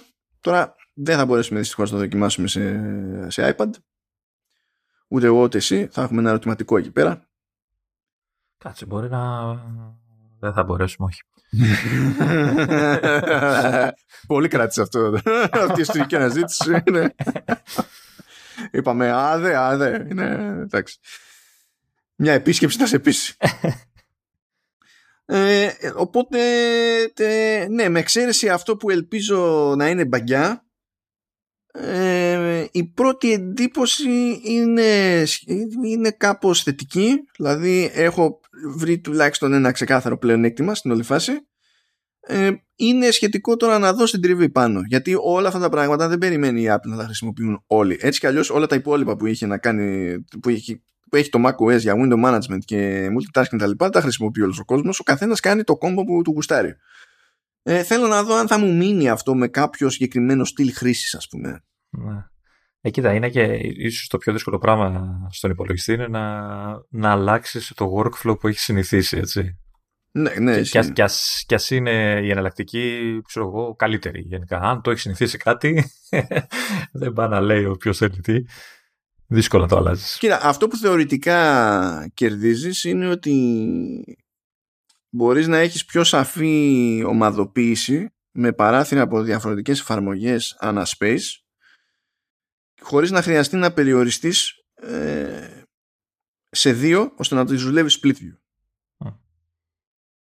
και να, και να κάνει ή, ή, σε περίπτωση που είσαι σε desktop space άλλο τέλος πάντων να κάνεις μονίμως να μπλέξεις συνέχεια με τη διαχείριση των, των παραθύρων ξέρω τέτοια. Θα, το, θα το δω. Θέλει λίγο ψάξιμο αυτό. Θέλει, ψά, θέλουν πολλά πράγματα ψάξιμο γιατί εκεί που ξεκινούσαμε τη, την αρχική μας την κλίση με το Λεωνίδα θεώρησε λογικό το, το iPhone να μου θυμίσει ότι πρέπει να σκανάρω τα αυτιά μου για personalized spatial audio ε, είμαι στη φάση που δεν κάνω κάτι άσχετο και με το τηλέφωνο και είμαι μπροστά στο MacBook και ε, τώρα εδώ στο περίμενε που ήταν ανοιχτή εφαρμογή FaceTime απλά γύρισε στο continuity κάμερα μόνο του είναι στο έτσι και εγώ το κρατούσα στα χέρια το, το τηλέφωνο Έχεις κοντά το iPhone έτσι. Ναι απλά το κρατούσα στα χέρια μου ε, εντάξει, το βλέπει ότι είναι κοντά γι' αυτό. Ναι, ναι, κατευθείαν, κατευθείαν. Δεν με διευκολύνει στα σκοτάδια όπως με διευκολύνει το κάμω που εκεί μπορώ να κουμαντάρω το flash αλλά πραγματικά δεν έκανα τίποτα για να λειτουργήσει το continuity camera. Δηλαδή το continuity camera ενεργοποιήθηκε στην τύχη, χωρίς να έχω καμία πρόθεση. Απλά ήμουν εκεί και συνέβη, ξέρω εγώ. Όχι, αυτό είναι και το μεγαλύτερο το ατού, γιατί θα μπορείς να δέχεσαι ξέρεις, και κλήσει που δεν περιμένεις. Σε παίρνει κάποιος τηλέφωνο, FaceTime, άσχετο, και θες να το σηκώσει και ξέρεις, δεν χρειάζεται να έχεις να έχεις προετοιμαστεί, να έχεις κάνει setup και τέτοια όλη την ώρα που τρέχει εδώ μεταξύ το FaceTime ε, audio call στο οποίο είμαστε εδώ προσπαθεί να με πείσει το, το σύστημα να κάνω hand-off στο iPhone. Όχι, όχι, δεν θέλω, δεν θέλω. Ε, δουλεύει όμως το, Το δοκίμασες; Ε, δεν πρόλαβα να το δοκιμάσω ποτέ. Δεν είναι. Σου λέει ρε παιδί μου ότι είναι FaceTime audio call, σου λέει ότι είναι από Mac, λέει move call to this iPhone. Έτσι. Αλλά τώρα δεν έχει νόημα να το κάνω αυτό το πράγμα. Είναι όχι, όχι τώρα. Όχι, να τελειώσει. Να τελειώσει. Ε, ναι, θέλω να, εγώ αυτό που θέλω να δω βασικά είναι πως το κουμαντάρι στη δική μου περίπτωση όταν κάνω handoff σε ένα call ε, και είμαι με AirPods γιατί το να του πω παίρνα το από το τηλέφωνο σε Mac, ναι, θα το γυρίσει σε ηχεία μικρόφωνο Mac και αν είναι βίντεο θα το γυρίσει και στο webcam του Mac το οποίο, ε, το οποίο είναι πάσχει από μόνος αυτό. Έχω την εντύπωση ότι τα μεταφέρει και τα ακουστικά. Ναι, θέλω να δω θα νιώθει γιατί γενικά ε. τα AirPods φαντάζονται ότι αλλάζουν αυτόματα input αλλά έχουμε ένα θέμα με αυτή τη φαντασία ώρες ώρες. Ναι. ε, εντάξει τώρα τι είναι, τρίτη πέτα, πρώτη ουσιαστικά για public. Περίμενε και εσύ αμέσως όλα τα θες. Εν τω μεταξύ δεν ξέρω καν αν θα λειτουργεί σωστά αυτό από την άποψη ότι ξέρεις, πες ότι λειτουργεί στραβά στην περίπτωση που έχεις και AirPods μέσα στον όλο χάμο. Θα είναι μπαγκιά ή θα είναι κάτι το οποίο ε, ε, χρειάζεται νέο firmware για τα AirPods; Ναι. Το οποίο ε, προφανώς δεν θα βγει τώρα γιατί είμαστε μήνες μακριά από το να βγει στο κοινό η λειτουργία από αυτή του handoff. Δηλαδή σχετικό. Οπότε θα είναι δύσκολο να υποθέσω ποια και αν είναι η συμπεριφορά δηλαδή στην, στην όλη φάση. Αλλά έχω, έχω, πράγματα, έχω πράγματα να δοκιμάσω. Αυτό είναι, αυτό είναι σίγουρο. Η πλάκα είναι ότι όταν, όταν, όταν πέρασα της πέτα τόσο κάηκα στην όλη φάση που όπως και εγώ είμαστε πάντα σε WWDC που ε, ο, το εγκέφαλος μου είχε διαγράψει σχεδόν τα πάντα. Το, τι είναι καινούριο, τι είναι καινούριο. Εννοείται ότι πρέπει να έχεις τη λίστα δίπλα για να θυμάσαι ακόμα και τα βασικά έτσι. αυτό που γέλασα είναι ότι είχα ένα, είχα ένα bug με τα iCloud tabs στη Safari. Για δύο χρόνια ε, άνοιγα, έκλεινα, άνοιγα, έκλεινα, άνοιγα, έκλεινα και όταν άνοιγα νέο tab σε Safari για, σε iOS ε, μου έδειχνε ως ανοιχτά tabs σε Safari για Mac tabs που είχα κλείσει προκαιρού. Και όσο περνούσε ο καιρός προσέθετε καινούρια που είχα κλείσει. Αυγάτιζαν. Ναι. Τα οποία δεν ήταν εκεί. Πολύ, δηλαδή είχα φτάσει σε ένα σημείο, ρε παιδί μου, να, είναι, να μην έχω τίποτα ανοιχτό σε Safari για Mac και σε νέο tab στο σε Safari για iPhone να επιμένει ότι έχω 9 νέα tabs και να τα αναγνωρίζω αυτά. Δηλαδή κάποιο ήταν κάποιο που είχα ανοίξει πριν από εβδομάδες. Δεν υπήρχε το ανάποδο πρόβλημα, δηλαδή τα iCloud tabs του ε, σε, στο Mac που με εμφάνιζε ξέρεις τι είναι ανοιχτό σε iPhone ήταν σωστά. Δεν υπήρχε πρόβλημα. Αυτό ήταν κομπλέ. Που δεν έστρωνε αυτό με τίποτα. Με τίποτα. 1,5 χρόνο με τις beta του Ventura και του 16 έστρωσε. Ωραία. Εντάξει. Είναι αυτό του στυλ κάποιος πήρε χαμπάρι ότι αυτό είναι πρόβλημα και πρέπει να διορθωθεί, αλλά ποιος ασχολείται τώρα, δεν βγαίνει το πρόγραμμα με τα, με τα, με τα default updates τέλος πάντων στο μεσοδιάστημα. θα περιμένουμε το επόμενο major release, το κερατό σας. Δηλαδή, αλήθεια. Εντάξει, δεν προλαβαίνουν οι άνθρωποι. Ε, άμα το 1,5 χρόνο αυτή η ιστορία. Παίζει να το είχαν πάρει και χαμπάρι, ας πούμε. Πιθανό, πιθανό. Αν και είχα πάρει και τηλέφωνο στο support για να τους εξηγήσω. Και ξέρεις τι έγινε τότε. Έγινε το προβλεπέ. Δηλαδή το ήξερα ότι θα γίνει αυτό το πράγμα. Απλά ας δοκιμάσω τη, την τύχη μου. Μήπως και μου πει κάποια ψυχή να σας κάνουμε εδώ ένα server side reset στο iCloud. Άρα δεν προσφέρθηκε κανένας δυστυχώς ε, μου είπαν το κλασικό Α, είστε σε beta, πρέπει να κάνετε επαναφορά στο, στο, στο κανονικό release. Λέω καλά τώρα.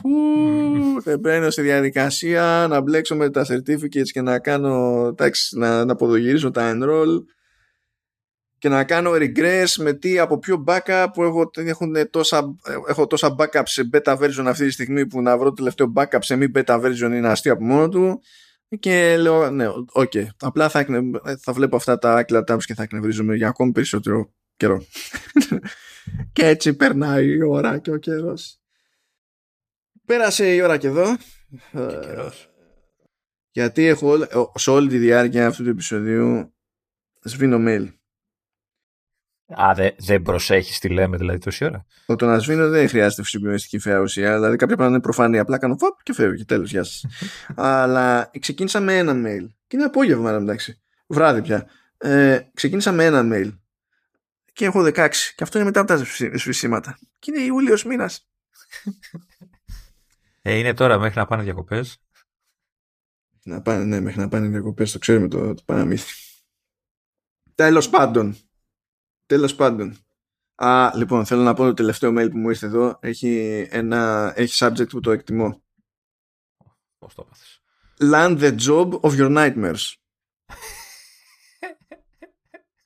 I approve this message. Δηλαδή, πιστεύω υπάρχει humor από πίσω, legit. Ευχαριστώ, αγαπητέ PR τύπε που προσπαθείς να μου σπρώξεις ένα προϊόν που δεν ξέρω ακριβώς ποιο είναι πριν ανοίξεις το mail. Ε, αυτά. Λοιπόν, ευχαριστούμε για άλλη μια φορά τη ΛΥΠ φυσικά για την υποστήριξή της. Ευχαριστούμε τον Λεωνίδα που γκρίνιαξε χωρίς να γκρινιάξει. Είναι ο, ο, είναι ο, ο γκρινιαδόρος της καρδιάς μας. Ο... Δεν γκρινιάζεις. Όταν έχεις δίκιο δεν είναι γκρίνια. Όταν έχεις δίκιο δεν είναι γκρίνια. Και ποιος γκρινιάζει τώρα το ότι είναι άδικο, ε.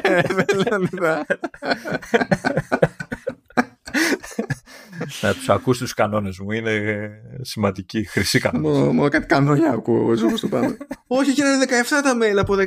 Μπράβο, ρε. Λίγο Να κοίταξα σου πιο εκεί. Και... Έλα, ελάτε, ρε παιδιά. Να σου στείλω κι εγώ ένα έτσι για να χαρείς. Ε, ξέρω εγώ, στείλε τώρα, μου πεις τώρα που Θα κλείνω. σου στείλω έτσι κι αλλιώς για τα αρχαία. Τι είναι ένα παραπάνω, σιγά του. Πω, πω, Christ. Anyway, αυτά σας αφήνουμε να λιαστείτε και θα επανέλθουμε σίγουρα με περισσότερες εντυπώσεις από Beta την επόμενη ευ- εβδομάδα. Ε, το βλέπω το πρόγραμμα να πιάνει lock screen διότι ήδη έχω αρκετά πράγματα από εκεί αλλά είναι και μερικά έξτρα που πρέπει να τσεκάρω ακόμη για να το πιάσουμε εκεί. Και περιέργως εκεί είναι πολλά αυτά που πρέπει να εξηγηθούν. Δεν το περίμενα να έχω Οκ. να θέλει τόση εξήγηση. Και να ξέρεις Λεωνίδα και με αυτό θα σε αφήσω. Εννοείται ότι δοκίμασα το lock screen με τα emoji